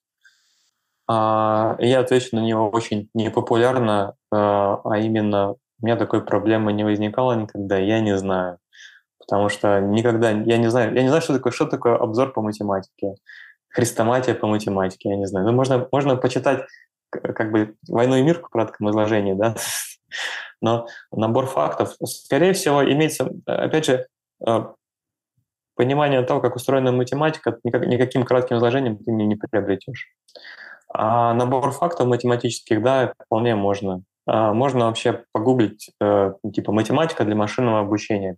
Я точно видел несколько книжек каких-то небольших, курсы даже есть, где, скорее всего, в сжатом виде излагается там теория вероятности, статистика, алгебра, ну, линейная алгебра. Вот. И, в принципе, этого достаточно. То есть, но э, это, опять же, будет набор фактов, которые можно быстро применять. Это не, не как бы глубинное понимание математики. Нужно ли глубинное понимание математики? Мы уже сегодня несколько раз об этом вопросе затрагивали, касались. А, это неизвестно в целом. Где-то нужно, где-то нет. Но через такие, через такие обзоры, сервей, вервью э, вряд ли мы их получим. Но начать, я, я бы предложил начать просто с, с обычного гуглинга, то есть математика для машинного обучения. Точно видел просто... и книжки, и курсы. Тут mm-hmm. просто этот вопрос спросил человек, которым, который уже давно researcher, грубо говоря, ну, моего возраста. Один из тех, кто вел тоже лекции в Deep Learning School вместе со мной, там, ну, другие лекции. И он спрашивает скорее про вот э, такую математику, про которую мы сегодня с тобой говорили, то есть вот математика внутри диффузионных моделей. Это более сложная, чем просто курс там по математике для анализа данных. Тебя учат, как перемножать матрицы, как считать вероятность и что такое распределение. Скорее про, такой был вопрос, то есть как держать руку на пульсе, вот э, глубоко, что происходит в research'е. Примерно так, наверное. Ну хорошо, да, если, если имеется, имеется в виду а, вот, применить, например, диффузии, все равно это а, с одной стороны, классические, там, не знаю, условная вероятность, закон там полной вероятности, вот эти вот, вот несколько вероятностных вещей. И опять же, я уже сказал, очень важно иметь представление, понимание, как все эти вероятности читать через интегралы. Вот. Как k-divergence читать через интегралы, как мат ожидания выражать через интегралы. То есть, а, по сути, многие вот эти упрощенные записи через E, там, или, не знаю, в русском у нас было M, кстати, недавно понял, что M значит мат ожидания по-русски, а E это значит по-английски expectation. То есть, нет, все не, у меня всегда было просто E, нас сразу учили E, как бы, все. Я потом нас, видела у нас было M. M. Посмеялась, yeah. поняла, конечно, откуда это, но как бы не использовала никогда. Вот, а, да, то есть это все эти буквы, а на самом деле нужно сразу понимать, что все за, за этими буквами стоит обычный интеграл. То есть мат ожидания интеграл от px умножить на функцию, там, дисперсия еще такой-то интеграл, это еще такой-то интеграл. Как только переводишь в интегральный вид, гораздо проще понимать вот эти формулы. А, то есть, как, как кажется, ну, могу с своей стороны сказать, э, необходимо прокачать вот этот вот, мне, мне было полезно в свое время прокачать интегральный вид записи для понимания вот этих всех, опять же, там, VAE того же самого, uh, Variational Autoencoder. Все, все, все идет через, через, через интегралы, ну и через пол, пол, полторы формулы, типа условной вероятности, полной вероятности, формулы Байеса и все. Все остальное, все остальное не так важно. А, хорошо, и хорошо, конечно, понимать а, ну, все, что, все, все, что связано с вероятностью, интегралами. А интеграл — это мотан, а мотан — это там ряды, э, опять же, теория меры. Вот. Ну и линейная алгебра, то есть понимать матричное вычисление. То есть что такое градиент. Это вектор или строчка, там, не знаю, что такое произведение градиента, что, так, что такое квадрат градиента, там, не знаю, или что такое матрица Гессиана. Вот. Вот это, вот это, вот это, вот это, вот это вся матричная инженерия должна быть прямо в голове, просто сидеть как таблица умножения. Пока говорил про интеграл, я тут вспомнила, что я как раз упоминала, что там сидела, пыталась понять глубже диффузионные модели, потом дошло до того, что там начала читать статью про оборачивание диффузионных моделей, то есть как там из любой картинки получить, грубо говоря, это представление нужно. А, нашла статью Оселеца, оно было про оптимальный транспорт. Оттуда, короче, какими-то еще переходами я дошла до того, что теперь сижу, читаю какой-то репорт из Кембриджа про Мост, мосты Шрёдингера, короче, это тоже какая-то там связь между двумя распределениями, и там какой-то новый вид интеграла они обещают. И я же на это смотрела и думала, блин, все один, что ли? Ну, в смысле, там разные виды интеграла были э, в Шмате, в институте, но такого я не помню. Вот. Ну и как-то это все немножко, конечно, давит, потому что придется это все вспоминать, не то чтобы я это очень сильно помню. Ну, в смысле, я помню, как читается интеграл, но там разные виды с разными мерами, которые бывают, вот не факт, что все точно помню. Вот. Ну да. Обычно Рим у нас CTS или Бега, но Либега тоже такой продвинутый. Ну, там интеграл новый, а не меры. Я думаю, меры новые там не будет уже.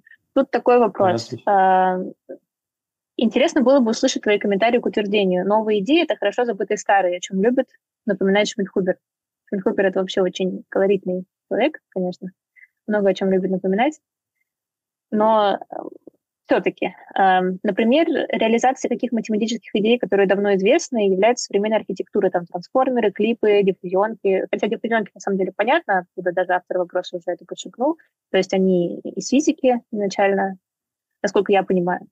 Вот. Но вот что ты можешь сказать про какие-то другие, например, идеи? Как часто такое встречается, что новые идеи — это хорошо забытые старые? У меня тоже есть небольшой комментарий к этому, кстати, я сейчас подумала, но давай сначала я тебя послушаю. Хорошо.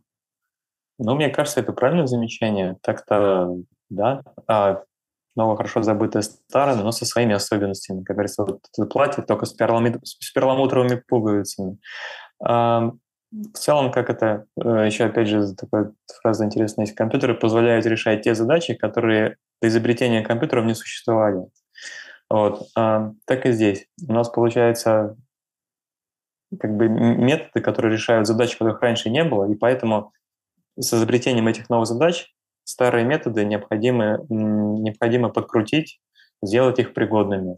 Например, ну, а, опять же, вот трансформер, вот, вот, до этого было там мега популярная там два года тема трансформера, у нас два года там диффузиона, сколько, скоро будет еще на пару лет супер популярная штука. Что такое трансформер? Это, по сути, матрица смежности или попарных расстояний. Вот, вот, вот такая прям аналогия. Вот. То есть, э, если мы до этого пытались сделать с помощью там CNN, тех же самых, э, ну и даже не обязательно CNN, точнее, точнее CNN, но не обязательно там для картинок, неважно, то есть конволюции, то есть мы мы, мы пытались там локально извлечь информацию, то давайте типа, типа глобально просто посмотрим, каждый элемент связан как с каждым. Вот. Или, клип тот самый. А, я бы сказал тут, а, это теория отображений или, возможно, каких-нибудь а, изо, гомо, гомеоморфизмов. То есть когда мы погружаем... Или какая вообще идея стоит за клипом? Это погружение разных векторных пространств в одно. Вот. То есть это теория отображения. Вот. Диффузия, но ну, это урчипы. Это, то есть, ну, все говорят, диффузия, диффузия, но это уравнение частных производных. Но даже более того, это не просто уравнение частных производных, это еще стокастик а, PDE, стокастик D. Вот. Опять же, то есть, то есть это, это, это, урчипы, совмещенные со стохастичностью. То есть это, это со случайными процессами. Вот. А, ну, случайные процессы – это вообще-то зубодробительная тема в целом. Так что, а, так что и мне кажется, оттуда еще можно извлечь еще огромное количество интересных идей. Вот. То есть на, на, из, из настолько сложной темы, а, как случайные процессы, то, мне кажется, там столько еще не, не примененного. То есть до этого случайные процессы применялись исключительно в банковской сфере, там как-нибудь там применяли. Теперь получился выход на диффузию но куда-нибудь еще выход будет. Что, мне кажется, как бы с точки зрения курса математики, слупы были, ну, случайные процессы были одним из самых серьезных курсов. Да, а, ну, ну, опять же, нужно понимать, что без контекста, а, а, вот, без контекста применения можно сказать, что у нас 7 нот, и все композиции записываются с помощью 7 нот. Да? Ну, так и здесь. Тоже как бы все идеи, они вроде как бы, ну, идеи, идеи. Но как бы сама по себе идея без а, ее как бы кристаллизации в конкретную задачу, ну, как бы она не стоит ничего. Вот у меня такой точка зрения здесь. Ну, а тут, кстати, можно сказать э, еще одна причина, зачем нужно понимать математику, потому что становится возможно проводить вот такие аналогии, то есть брать какие-нибудь клипы, понимать, что это из себя представляет, точнее, с чем это больше всего ассоциируется, скажем так. Понятно, что это не ровно какая-то там математическая идея, обернутая просто в новые названия. Что-то поменялось, но все равно вот суть, она похожа на что-то. И вот таким образом формируется такое глубинное фундаментальное представление, как бы из чего растут ноги у разных э, моделей, и отсюда могут формироваться новые идеи. То есть вот за этим нужно тоже понимать математику, стоящую за всеми э, вот этими идеями и вот фундаментальную математику, там, вышмат, э, статистику, алгебру. Так вот, что я хотела сказать по этому поводу, я говорила, что у меня тоже есть комментарий. Э, у меня есть интересная история, ну, на мой взгляд, интересная. У нас э, в Deep Learning School когда-то не было занятия по автоэнкодерам, которые сейчас есть, в первом семестре, когда мы, мы там учим основам нейросетей и сверточным нейросетям, то есть компьютер vision и там не было занятия про автоэнкодеры. Вместо этого был проект. У нас там после каждого семестра студенты делают э, какой-то проект на разные темы. И я как раз вела проект по автоэнкодерам. То есть там нужно было самому изучить, что такое автоэнкодер, что такое вариационный автоэнкодер, что такое conditional автоэнкодер, э, ну, обучить их, построить, собственно, там про лосс-функцию для вариационного автоэнкодера что-то понять и так далее. Смотреть там латентное пространство. И бывало такое, что когда студенты выбирали свой проект перед началом, они несколько человек писали мне в личку и спрашивали, здравствуйте, вот э, мне интересно ваш проект про э, автоэнкодеры, но у меня, собственно, такой есть вопрос. Ну, автоэнкодеры же это прошлый век, как бы никто же их уже не использует. Ну, вот раньше были автоэнкодеры для генерации картинок, а сейчас вот ганы уже, ну, на тот момент типа, были ганы. Вот, вот зачем они тогда нужны? Стоит ли вообще их изучать? Тогда я пыталась что-то там такое сказать, ну, в смысле, что, значит, э, во-первых, так делать нельзя, так думать точнее нельзя, потому что если вы не поймете, что такое автоэнкодеры, а поймете только ганы, то это будут какие-то неполные знания, а во-вторых, как бы все циклично, и все возвращается, и, возможно, автоэнкодер вам потребуется. Но теперь, теперь у меня есть прекрасный пример. Теми же самыми диффузионными моделями, если мы посмотрим на Latent Diffusion, то буква E, которые там используются, это, блин, автоэнкодер. Так что не надо мне просто говорить, что вот, значит, они там прошлый век и так далее. А теперь мне, наверное, будут говорить, что Гана — это прошлый век, потому что у нас есть диффузия. А, еще один тут концерн про то, что мы как бы учим сверточным нейросетям. На самом деле у меня есть некоторые идеи там, э, в общем-то, сделать отдельный курс по сверточным нейросетям, который у нас, в принципе, в каком-то виде в Learning есть, Learning School, он там должен быть дополнен. И я предчувствую такие вопросы, что зачем изучать сверточные нейросети? У нас же есть трансформеры, как мы visual трансформеры, и вот, значит, не нужны, значит, нам уже сверточные нейросети и все вот это. И вот тут э, такое же чувство, на самом деле, что вот я... Вполне возможно, что когда-нибудь в будущем эти сверточные нейросети ну, во-первых, они точно сейчас все еще используются в многих местах. Тот же самый YOLO V7 — это все еще сверточная нейросеть. А в геномике, вот нам на прошлой неделе рассказывали, тоже используются сверки. Ну, не прямо везде, как бы, но как-то используются все равно. Вот.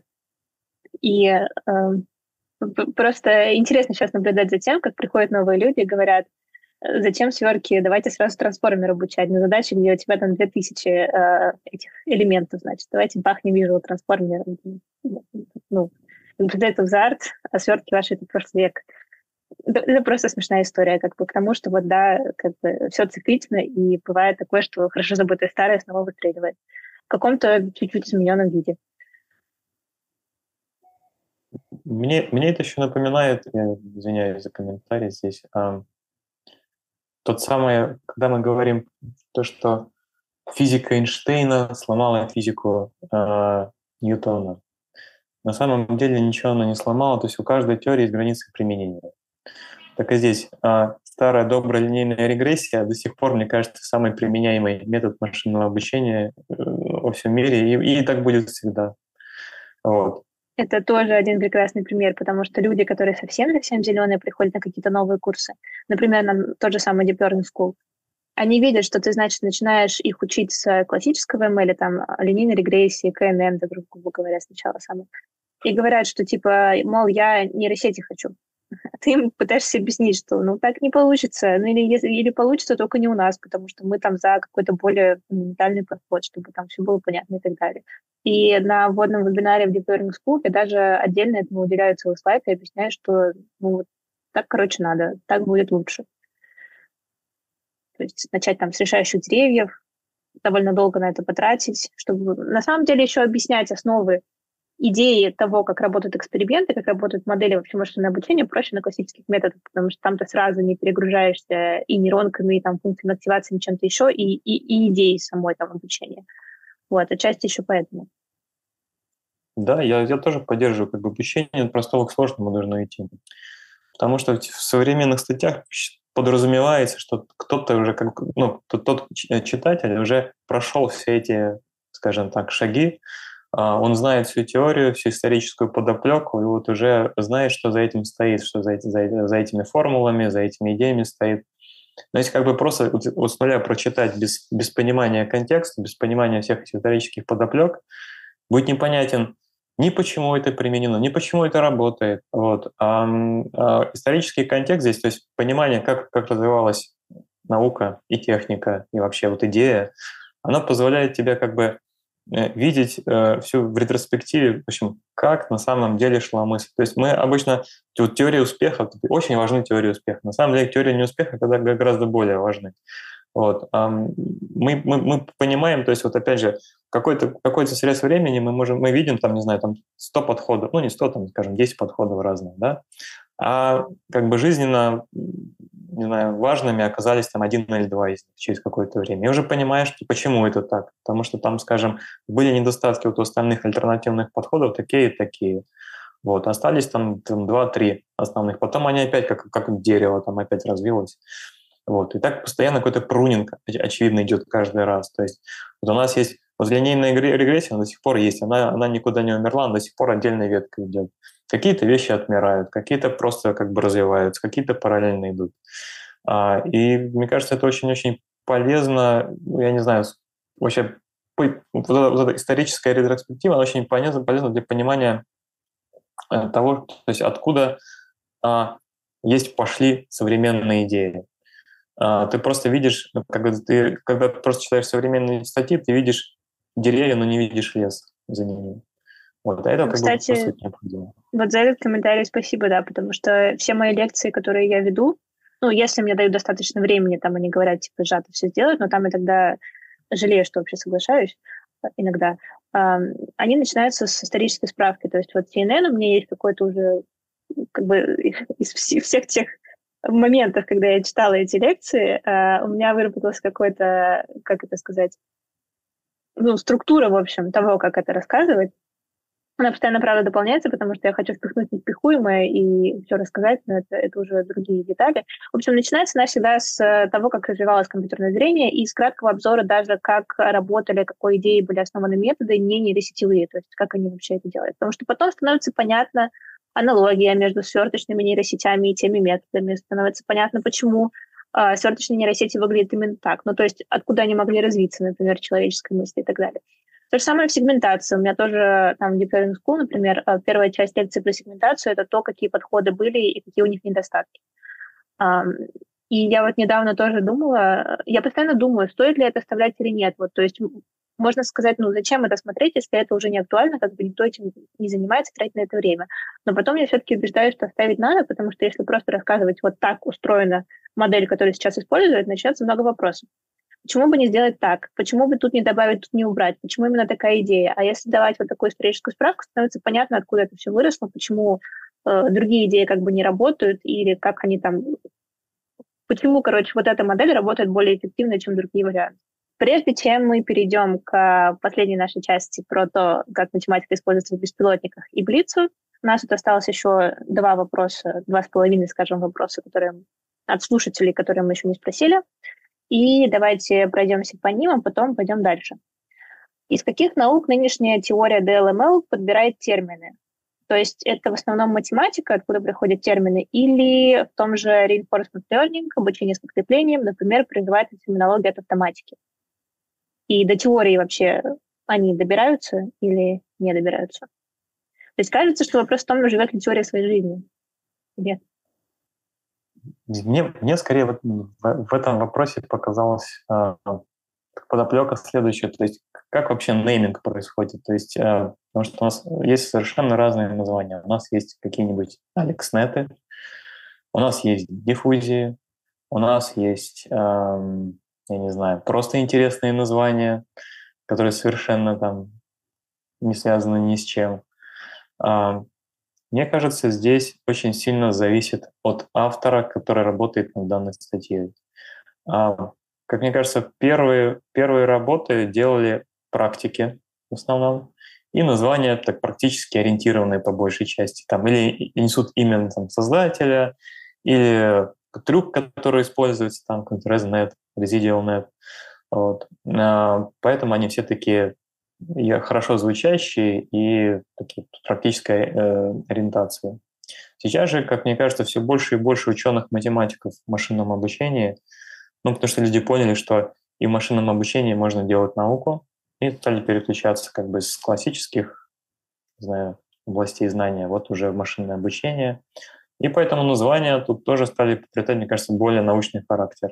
То есть ну, те же самые диффузии, Neural Differential Integrations, Deep Equilibrium Model. А, это все, все, как мне кажется, уже научные вещи. И почему бы нет? То есть, если, если я правильно понимаю вопрос, вопрос, если он про нейминг, то зависит прежде всего от, от личности, которая работает, и поскольку сейчас мы видим тренд э, смещения в области, в области, скажем так, науки, науки, то и как бы термины тоже, мне кажется, будут более научные. И меня это, в принципе, радует. Вот, вот, на самом деле, о чем я думала последние минуты, пока ты это рассказывал, с этим вопросом есть еще связанный такой тоже довольно спорный вопрос. Это про переводы терминов на русский язык. Я с этим сталкивалась, когда статью писала, помнишь, про Reductive Bias, например, который ты ревьюил, потому что я так и не могу придумать для него нормальный русский термин, во-первых. А во-вторых, если даже я его придумаю, этот термин, то потом люди, которые пойдут дальше про inductive bias читать, они, наверное, у них будет немножко диссонанс между тем, что в литературе используется английская версия, а я тут какую-то русскую загоняю.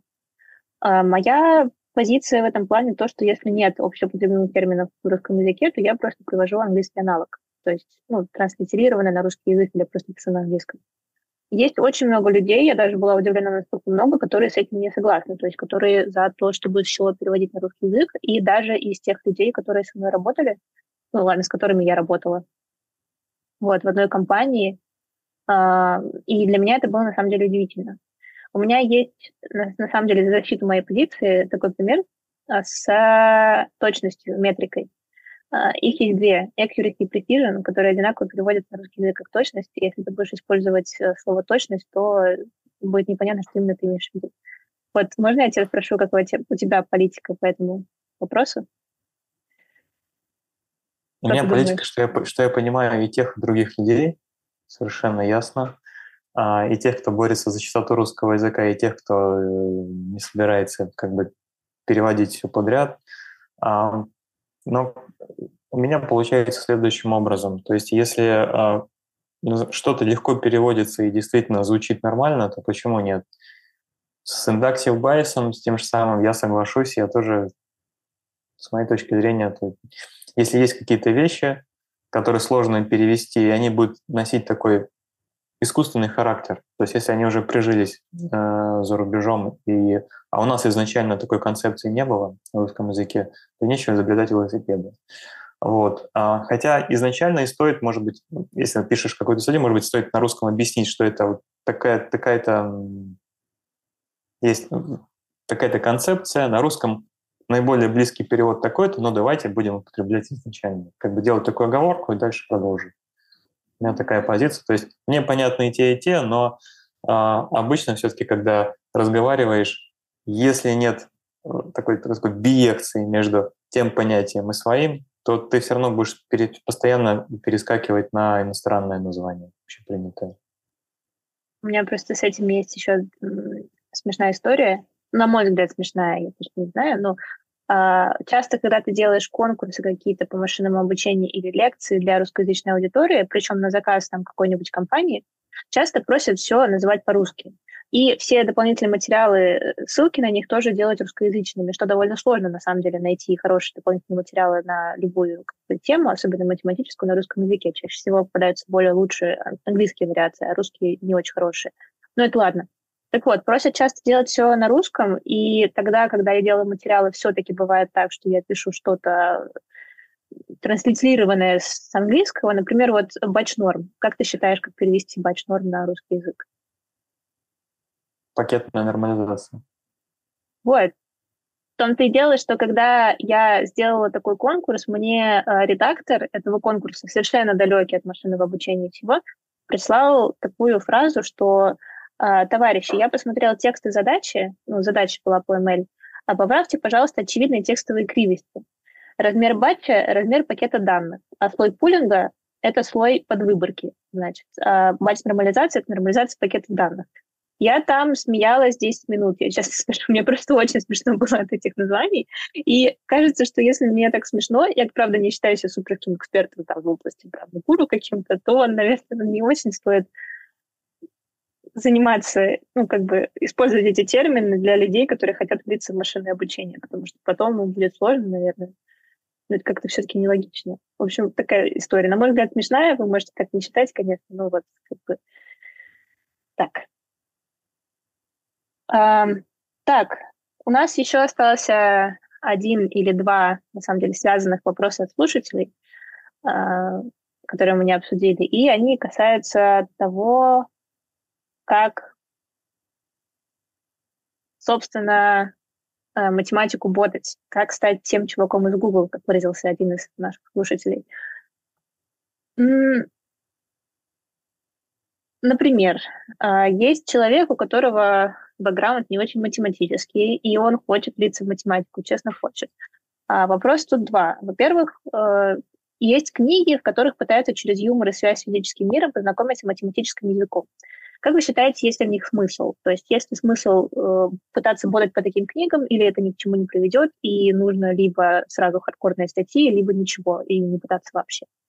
И второй вопрос, собственно, более общий. Э, как стать тем чуваком из Google, только без ответа вида упорства и труд, а какие-нибудь конкретные э, вещи, типа какой труд помогает, какие учебники, какая практика, куда идти, или нужно было обязательно заканчивать литературу МФТИ, а иначе тебе вообще ничего не светит. Это, сразу скажу дисклеймер, это довольно, опять же, спорный вопрос, который часто вызывает много споров. А, на самом деле, вот мы довольно подробно про это говорили еще в первом нашем выпуске подкаста э, с Александром, когда разбирали собеседование в AI Research. Это связано с тем, как попасть в AI Research. А это связано с тем, насколько математическое образование у вас должно быть. И там это тоже вызвало много споров. Поэтому давай мы как-нибудь кратко на это сейчас ответим. И если слушателям интересно как-то более подробно об этом, мы, наверное, отправим их к нашему первому выпуску подкаста. Там мы э, как-то подробно это обсуждали. Да, да, конечно. А, ну, начать со второго про поводу, по поводу чувака из Google. Меня очень порадовал этот вопрос. А, ну, сразу скажу, что а, у меня мехмат МГУ, и я не чувак из Google, так что могу только догадываться, что, что такое быть чуваком из Google, но неважно.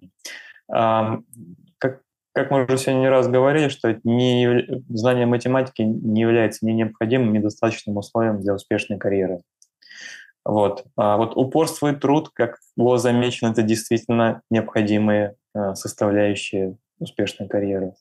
Когда мы говорим про упорство, и мы хоть и говорим про Google одновременно, то, мне кажется, здесь самое важное не сдаваться ни перед какими отказами на собеседовании. То есть вот нужно проходить их, проходить, проходить, то есть не унывать. А труд, а, но а, опять же, если мы говорим про Google, нужно досконально изучить теорию собеседований в Гугле. Это, в принципе, достаточно формальный процесс, к нему можно очень хорошо подготовиться, прорешать там 500 задач слит-кода, и, и ты готов, как бы новый гуглер. Вот. А, и вас, в принципе, примут на работу в Google. Но стоит ли это того, это уже вопрос. Стоит ли как бы Э, положить там какую-то часть своего времени, полгода жизни на подготовку как, к собеседованию, прохождению собеседования, что тебя приняли, а, а что потом? Вот, то есть э, мотивация стать чуваком из Google, как мне кажется, изначально неправильная. А вот мотивация решать задачи, которые решает в Гугле, это куда более правильная, мотивация. А чувак, стать, работать в Гугле, это, в принципе, достаточно формальный подход, и э, при достаточном упорстве и труде это можно осуществить. Саш, мне, вот, э, мне кажется, что ты иногда довольно буквально воспринимаешь те тексты, которые видишь, или запросы. Я воспринимаю этот вопрос не как, как попасть в Google, действительно воспринимаю это то, как типа, заниматься теми задачами, которые занимаются люди в Google, возможно, в такой же компании по рангу, короче, стать именитым researcher'ом. Вот примерно так. Ясно. Если имеется в виду, как стать действительно а, крутым researcher'ом, научиться нужно. Тут даже не упорство. Тут, тут, тут я бы сказал, как раз, когда мы говорим про, про исследование, это, это, это уже не, скорее не про упорство и труд. То есть нам не нужно рыть там от, а, от рассвета до обеда землю. Это уже нужно про, про любопытство, скорее больше, про жадность знаний, про жел Э, невозможность а, внутренне какой-то отступать перед трудностями. Просто нужно пытаться разобраться до конца. То есть если это, если это возможно, то как бы самые необходимые вещи, которые помогут стать researcher ом. То есть researcher в том, потому и researcher, что он исследует до конца какую-то проблему. То есть вы столкнулись с чем-то, есть ad hoc решения, а есть решение, как бы, когда ты осознаешь полностью, и потом в дальнейшем ее не повторяешь, эти пути ошибки. Вот это, вот это как бы основные, основные вещи researcher а. Тут уже никакой конкретный, там, не знаю, какие-то курсы, учебники, там, практика, практика помогает, да. Но практика не, не ad hoc енная такая, не, не, не, не, не попытка заткнуть горящие дыры, там, не знаю, потушить, потушить все, и чтобы все это как-нибудь работало э, на подпорках. Сделать так, чтобы осознать как бы э, ключевые проблемы, то есть то, в чем корень проблемы, и никогда больше не повторять. То есть вот такое, вот, вот такое осмысленное преодоление ошибок поможет стать хорошим researcher ом. Второй по поводу кни- э, книги э, через юмор. Да, можно стать крутым специалистом с примерным знанием так, матрицы, там, пониманием, что такое вероятность, как кажется. Но э, что же касается там темы разобраться в математике в 30 лет с тремя классами, там, не знаю, церковно-приходской школы, тут скорее уже не получится, к сожалению, к большому сожалению. Э, я уже чувствую, там, с моем возрасте уже сложно уже как бы новые концепты изучать. А, но вреда в любом случае не будет от таких книжек с юмором. А, вообще у меня есть личная история, это личная боль, там, немножко обратного характера, как я через отрицание, гнев, депрессию, торг, там, принятие стал немножко инженером.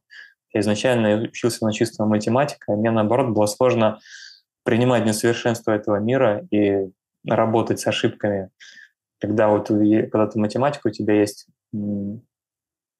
как бы условия, решение, ответ, как бы ты, там доказательства, либо там доказательство того, что это как бы, реш, как бы э, некорректно поставленное условие, т.д. и т.п. А в инженерии такого нет практически нигде. И вот это, это был прям слом мировоззрения на самом деле. Причина, по так которой что... все математики, большинство не любят физику, я в том числе. Потому что математика — это строгая наука, там у тебя либо да, либо нет, как бы все понятно. А физики, значит, приходишь, и там давайте мы вот этим пренебрежем, это выкинем, это примерно то, получилось. Ты такой, серьезно? Да. Давайте только линейность рассмотрим. Как бы ошибки второго, э, второго порядка нам уже не нужны, мы их откидываем. Последний вопрос, который мы не светили от наших слушателей, он на самом деле странный немного. Он связан с квантовым машинным обучением. Я не знаю, сколько ты об этом знаешь. Но давай перед тем, как я спрошу этот вопрос, даже я скажу вот что. У нас был отдельный выпуск подкаста про квантовые компьютеры, и там было немножко про квантовое машинное обучение. Этот подкаст, по-моему, третий Точнее, этот выпуск, третий, по-моему, нашего подкаста, это выпуск с Полиной Белозеровой. Это девочка, которая как раз в аспирантуре МФТИ занималась или занимается все еще э, квантовыми компьютерами. Но вопрос звучит так. Квантовое машинное обучение, далеко ли оно до широкого применения? Решение уравнения Пуассона, например, на квантовом компьютере для денойза медицинских снимков было бы очень ценно и быстро. Но как это выкатить на индустриальный уровень? Да, а, учитывая то, что, то, что у вас уже был вопрос, ой, не вопрос, ну, в общем, рассмотрение данного вопроса в одном из подкастов, мне кажется, лучше обратиться к специалистам. Я могу добавить пару слов со своей индустриальной точки зрения. То есть я немного касался этого. Точнее, мне было тоже это очень, очень интересная эта тема, и мне казалось, что мы могли бы как-нибудь начать исследование в данном направлении, а, но столкнулся с рядом проблем. Поэтому, как кажется, вопрос, как быстро, как, как далеко мы на данном этапе до применения квантового машинного обучения, мне кажется, очень-очень далеко. Денег не выдают, не выделяют, в принципе, корпорации как какого-то, какого-то, ну, мере, там, где я работал, или там, около того, где я работал, какого-то осмысленного количества там денег наследованию особо не, выдает, не, не выделяется. Капиталистические а, без больших денег, люди. Что? Ужас, ужас, ужас. Капиталистически алчные люди, говорю. Ну, мы за счет Деньги им, значит, нужны для исследования. Нет, это все, ирония, все, если что, в смысле, сарказм. Это, это, это, это, это, это все нормально, да. А, а без больших денег, короче, нет больших ученых. Все очень просто. Поэтому прогресс идет очень медленно за счет, мне кажется, отдельных энтузиастов. А, и до сих пор квантовые компьютеры в области машинного обучения, мне кажется, что-то вроде простейшего СВМ или какого-нибудь двухслойного перцептрона, ну, по крайней мере, когда это, насколько мне было известно, когда я касался этого там, пару лет назад. Не думаю, что какой-то большой сдвиг произошел. Вот. Корпорации, в принципе, особо в это не верят. А почему? Очень, практи... ну, очень практическое объяснение, потому что горизонт планирования обычно а, у, скажем, у начальников, у боссов это типа 1-3 года. Дальше они потом меняются. А здесь, как кажется, на данном этапе горизонт планирования гораздо больше. И просто нет смысла особо вкладываться в это, если ты знаешь, что ты все равно, тебя уже не будет, а кто за это будет отвечать, а кто за это получит плюшки, если они, если они в итоге будут. С этой практической точки зрения квантовые компьютеры по большей части сейчас это дело академии и отдельных энтузиастов. Какого-то большого, мне кажется, массивного вливания средств и интереса со стороны корпораций, мне кажется, нет. Да, Полина в том выпуске еще я говорила, что даже в академии с этим очень сложно. Очень мало финансирования, очень мало людей, которые этим занимаются, очень мало где можно хорошо э, исследованием заниматься. В общем, практически нигде. Она как-то даже, по-моему, довольно разочаровалась в этой теме. По крайней мере, в России. Слушай, а ты вот сказала, что ты интересовался, но ряд проблем тебя остановил. А почему ты интересовался вообще и какие проблемы тебя остановили? Ну, кратко. Ну, проблемы, про которые я сказал, что корпорации а, совершенно а, не хотят этим, этим заниматься, по сути. Да. А, а почему интересовался? Ну, просто интересно было. Как, как, как можно объяснить интерес? Интерес, он такой процесс стохастический, просто появился интерес. Ну, я не согласна, что ну, он имеет под собой какие-то фундаментальные законы, этот процесс. Ну ладно. А, ну, вопросы? Ладно. Хорошо. Хорошо, нет, я могу добавить, почему. Как бы практически интерес был в том, что в команде появился человек с, с бэкграундом а, в области э, квантовых компьютеров. Интересно. Мы решили как бы про, некий проложить мостик между машинным обучением и квантовыми компьютерами и э, изнутри, изнутри индустрии и не получилось. А почему этот человек пришел в вашу индустрию? Он как-то разочаровался в квантовых компах или хотел что-то другое? Mm-hmm. Ну, или, или ты не знаешь, я да, не, не, не могу за него говорить. Не буду. Хорошо. Да. А, так, у нас осталось последний вопрос, который я обещала нашим слушателям в конце подкаста. Это нужна ли математика для создания беспилотников? Вот тут мы чуть-чуть затрагиваем беспилотники, но, как мы уже сказали в самом начале, там Александр работает в сфере беспилотников, и, наверное, много может об этом рассказать, потому что, насколько я даже понимаю, беспилотники — это очень обширная тема, там очень много составляющих, очень много нюансов. Но сегодня мы про это говорить не будем, у нас и так уже два часа прошло. А, можно посмотреть выступление недавнее Александра в Беркли по поводу проблем беспилотников как э, начало, а потом когда-нибудь, может быть, мы еще какой-нибудь выпуск напишем про именно беспилотники. Вот. А, давай про математику скажем. Да. Ну, как уже было правильно замечено, а, ну, беспилотники и вообще self-driving а, подходы настолько интересная тема, а интересна она тем, что в ней, по сути, все, ну, максимальное количество различных подходов в области машинного обучения и задач, они применяются. Потому что, как, как кажется, вроде такая простая задача, ну, ездить по дорогам, она содержит себе такой огромный стек. То есть мы, э, тот, кто, кто ездит по машине, даже не понимает, какое огромное количество операций он делает во время езды на дороге. Я тебе, знаешь, вот. что скажу? У меня до сих пор нет прав, я очень хочу их получить, но мне страшно, что я не смогу водить, потому что мне супер страшно. Мне кажется, что там столько всего надо, настолько всего надо обращать внимание, столько всего понимать, и вообще ты же за человека задавить можешь или какую-нибудь другую машину долбиться, да? Мне так от этого страшно, что вот какие только вещи я не могу делать в этом мире, но мне действительно страшно начать водить. Так что я не считаю, что там довольно просто ездить по дорогам. Я считаю, что это очень сложно тем не менее, не знаю, планы земного шара водят машины и ничего, не боятся. Я об этом тоже думаю. Я смотрю на человека рядом со мной, который ведет машину, там условно таксист, и думаю, ну если он смог, то я, наверное, смогу. Но подсознательно почему-то немножко страшно все. Я тоже, кстати, не, не так давно получил права. Тоже по разным причинам, но не суть. Вот. А, и а, задач огромное количество внутри. То есть это огромный, то есть вообще, когда говорят self-driving, говорят autonomy stack, даже называют его stack, stack, потому что там большое количество модулей. Модули, модули, отвечающих прямо за очень и очень разные вещи. Модуль зрения, модуль принятия решений, а, модуль предсказания, модуль поведения, модуль ошибок, модуль планов, которые применяются в случае, если все плохо идет и т.д. и т.п. По поводу математики нужна и нужна очень. Конечно, ее применение, там, точнее, влияние варьируется от места в этом стеке, от подхода, который используется в конкретном месте этого стека. Но пока что все еще зависит, хотя как бы как сейчас мы живем в, эху, э, в эпоху в эхо совсем можно говорить. В эпоху, в эпоху диплёнинга, когда многие, скажем, эмпирические решения работают лучше, скажем, классических и обоснованно теоретических, Поэтому э, стек этот постоянно меняется, э, где-то математики становится меньше, э, но поскольку, как бы, опять же, это очень сильно связано с робототехникой, э, очень много оптимального управления, если мы говорим про прокладывание траекторий, много математики э, сидит когда мы пытаемся оценивать э, поведение. То есть, возможно, при самом поведении эта математика, то есть при генерации траектории она и не нужна. Ну, а, но зато нужна, как правильно оценить, что траектория это хорошая, или как правильно оценить а, статистически значимо наше поведение. Вот. Так что математика все еще есть, а, ее достаточное количество, и некоторые критические вещи, э, скажем, основаны на математических моделях достаточно серьезно. А, ну, в подробности вдаваться не буду. В целом, а, очень интересное и большое направление.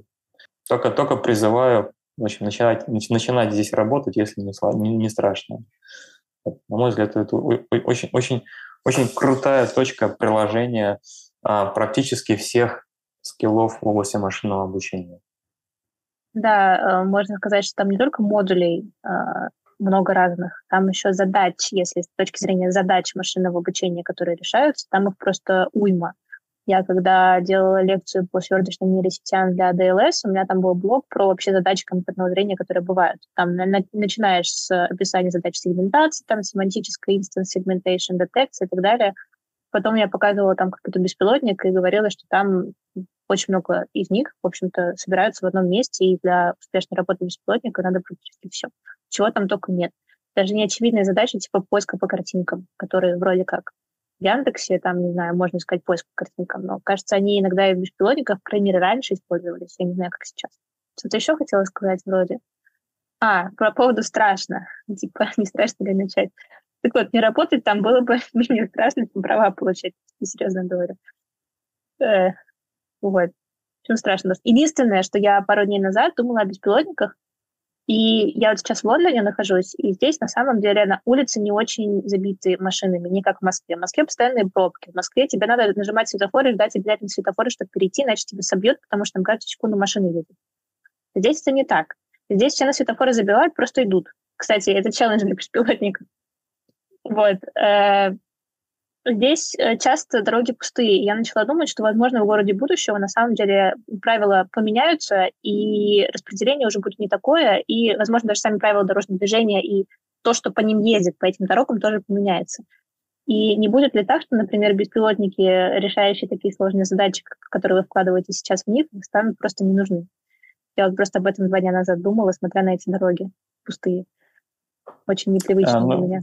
Хороший вопрос. А, но тут скорее можно провести аналогию с тем, что как бы мы можем, у нас появляются, скажем, задачи э, в индустрии, но текущего решения нет, не лучше ли подождать, пока оно появится на GitHub, да, новое. Так и здесь невозможно ждать как бы с моря погоды, а, пока все как бы не устаканится, когда можно зайти а, в, эту, в этот домен а, задач все, все должно, мне кажется, все должно быть очень-очень последовательно. Без, э, без текущего поколения Slideline не будет следующего, без следующего не будет еще одного, и не будет того ясного, замечательного будущего, где все машины будут общаться между собой, где не будет пешеходов, которые мешают всем, где не будет других а, агрессивных водителей. Нам приходится решать же эту проблему агрессивности, проблему того, всего, все учитывать нужно. Но без поэтапного движения, мне кажется, вот этого bright future нам не видать. Поэтому нужно как бы работать здесь и сейчас все равно. Поспорили бы насчет Bright Future, где все машины коммуницируют между собой, захватывают мир, но это уже тема другого разговора. Хорошо. Ну, наверное, про основную часть мы поговорили. Давай я тебя спрошу на всякий случай, хочешь ли ты что-то добавить по существу? Если нет, то мы перейдем к Блицу. Я тебе расскажу, что такое Блиц. Хорошо. По существу могу не то что добавить, а призывать, а не, скажем так, извиняюсь за выражение, не забивать на, на математику, на фундаментальное обучение во время института. Потому что если упустите это время, это время потом очень сложно будет э, восполнить потом. Вот. Поэтому максимально учитесь, когда есть возможность. Я подтверждаю, я что-то потеряла в институте, отчасти потому, что в ФТИ столько предметов, и ты, зеленый студент, не можешь понять, что тебе реально надо, а что нет. И невозможно во все углубиться прям идеально. И я сейчас э, некоторым жалею, поэтому лучше сразу задаваться вопросом, действительно ли вам правильно кажется, что вот эта штука вам не потребуется в будущем, и все-таки стараться вникнуть осознанно в то, что вам преподают, потому что, скорее всего, программу вашего университета составляли не дураки, и они понимают, что вам нужно. Уже на старших курсах, когда вы там поняли, куда хотите двигаться и так далее, там уже проще, там уже действительно можно на что-то забить. Получить отл 3, как выражались моментные группники. Вот. Ну, у нас была десятипальная система, и типа 3 — это нижняя оценка для тройки. Отл 3 означало, что ты, в общем-то, сдал, свободен, но не прилагалось сильно много усилий, чтобы это как-то заняло какие-то часы твоей жизни. Так, смотри, а, у нас, ну, когда мы с тобой записывали первый выпуск подкаста, это вообще был не подкаст. Я там в телеграм-канале писала историю о том, как это вообще произошло. Вот. И поэтому у нас с тобой не было блица. Когда мы, в общем, стали записывать, мне кажется, четвертый где-то выпуск э, с Глебом Гусевым, который был, Юра, э, это соведущие двух выпусков, которые были в Айре. Мы с Юрой вели два выпуска с Глебом Гусевым и с э, Михаилом Бурцевым. Он придумал такую штуку, как Блиц. На самом деле, потом мне сказали, что придумал его Юрий Дудь, э, а Юра просто, наверное, решил сделать то же самое, но не суть. Вот. В общем, в этой рубрике в конце э, выпуска мы задаем гостю семь быстрых вопросов, на которые ты должен ответить довольно быстро, то есть не особо раздумывая, не очень длительно, а просто что приходит в голову, как ты это считаешь. Мне кажется, довольно интересно. Начнем? Хорошо, давайте попробуем. Попробуем, значит. Окей. А, первый вопрос. Что искусственный интеллект сможет делать через сто лет? Все. Define все. Что ты не как математик? Mm-hmm. Все, что может делать человек. Создавать искусственный интеллект? Это будет какой-то этот... Э, не цикл даже, а это, да, рекурсия будет. Хорошо. А какой твой главный источник мотивации? Только не отвечай все, пожалуйста. А, любопытство. Любопытство. Это хорошо. У меня, наверное, тоже большая часть. Мне кажется, это хорошо, когда у тебя есть любопытство к твоей работе, потому что значит, что твоя работа — это точно то, чем ты должен заниматься в жизни. То есть это хорошо, когда ты любишь свою работу, грубо говоря. Я бы не а, сказал, что связ... любопытство связано с, с любовью к работе. Это вещи перпендикулярные. Хорошо. А, я не, не буду это расшифровывать не знаю как. Ладно. Так, третий вопрос. Назови книгу, э, давай не, те, не теоретическую какую-нибудь, а художественную книгу. Наверное, ты в своей жизни читал художественные книги. Это ни в коем случае не, это не э, предположение, что ты не читал просто. Вот. Назови книгу, которую ты порекомендовал бы нашим слушателям и почему.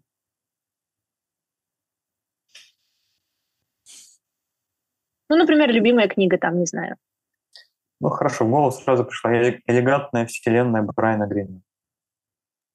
Это слышала про такое, кстати. Это Слушай, очень ага. хорошая книга с э, пояснением современного, современной, современного взгляда физической теории на теорию суперструн. И вообще там написано э, замечательным языком, замечательным ученым. Я вообще имел счастье его вживую повидать. Он однажды приезжал в Москву, и я пошел на встречу, его увидел. Вот он даже подписал фотограф на книжке другой, правда, но, не суть. Вот. А, замечательный, очень умный, интересный человек, и я всячески советую. У него несколько книг вышло про современную физику. Советую почитать. Это все-таки не художественная литература, мне кажется. Это, ну, это, ну, это очень ну, ладно, но ладно, очень хороший. Очень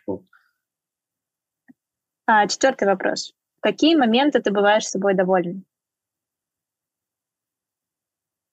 Когда сплю. Хорошо. В какие моменты ты бываешь сильнее собой, э, сильнее всего собой недоволен?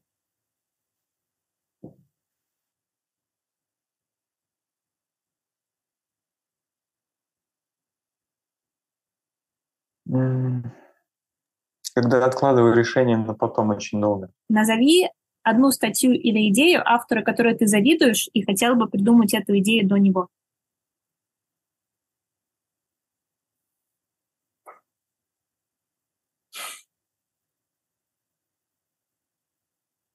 Ну, не то, что завидую, а скорее жаль, что я не начал работать в области а, устойчивости пораньше. То есть вот а, первые статьи, которые касались а, adversarial атак, мне очень понравились. Да. Это интересная тема, это правда. И последний вопрос. Поработит ли искусственный интеллект человечество? Вопросы Юра придумывал, меня есть. А, тут, конечно, интересная семантика слова «поработит».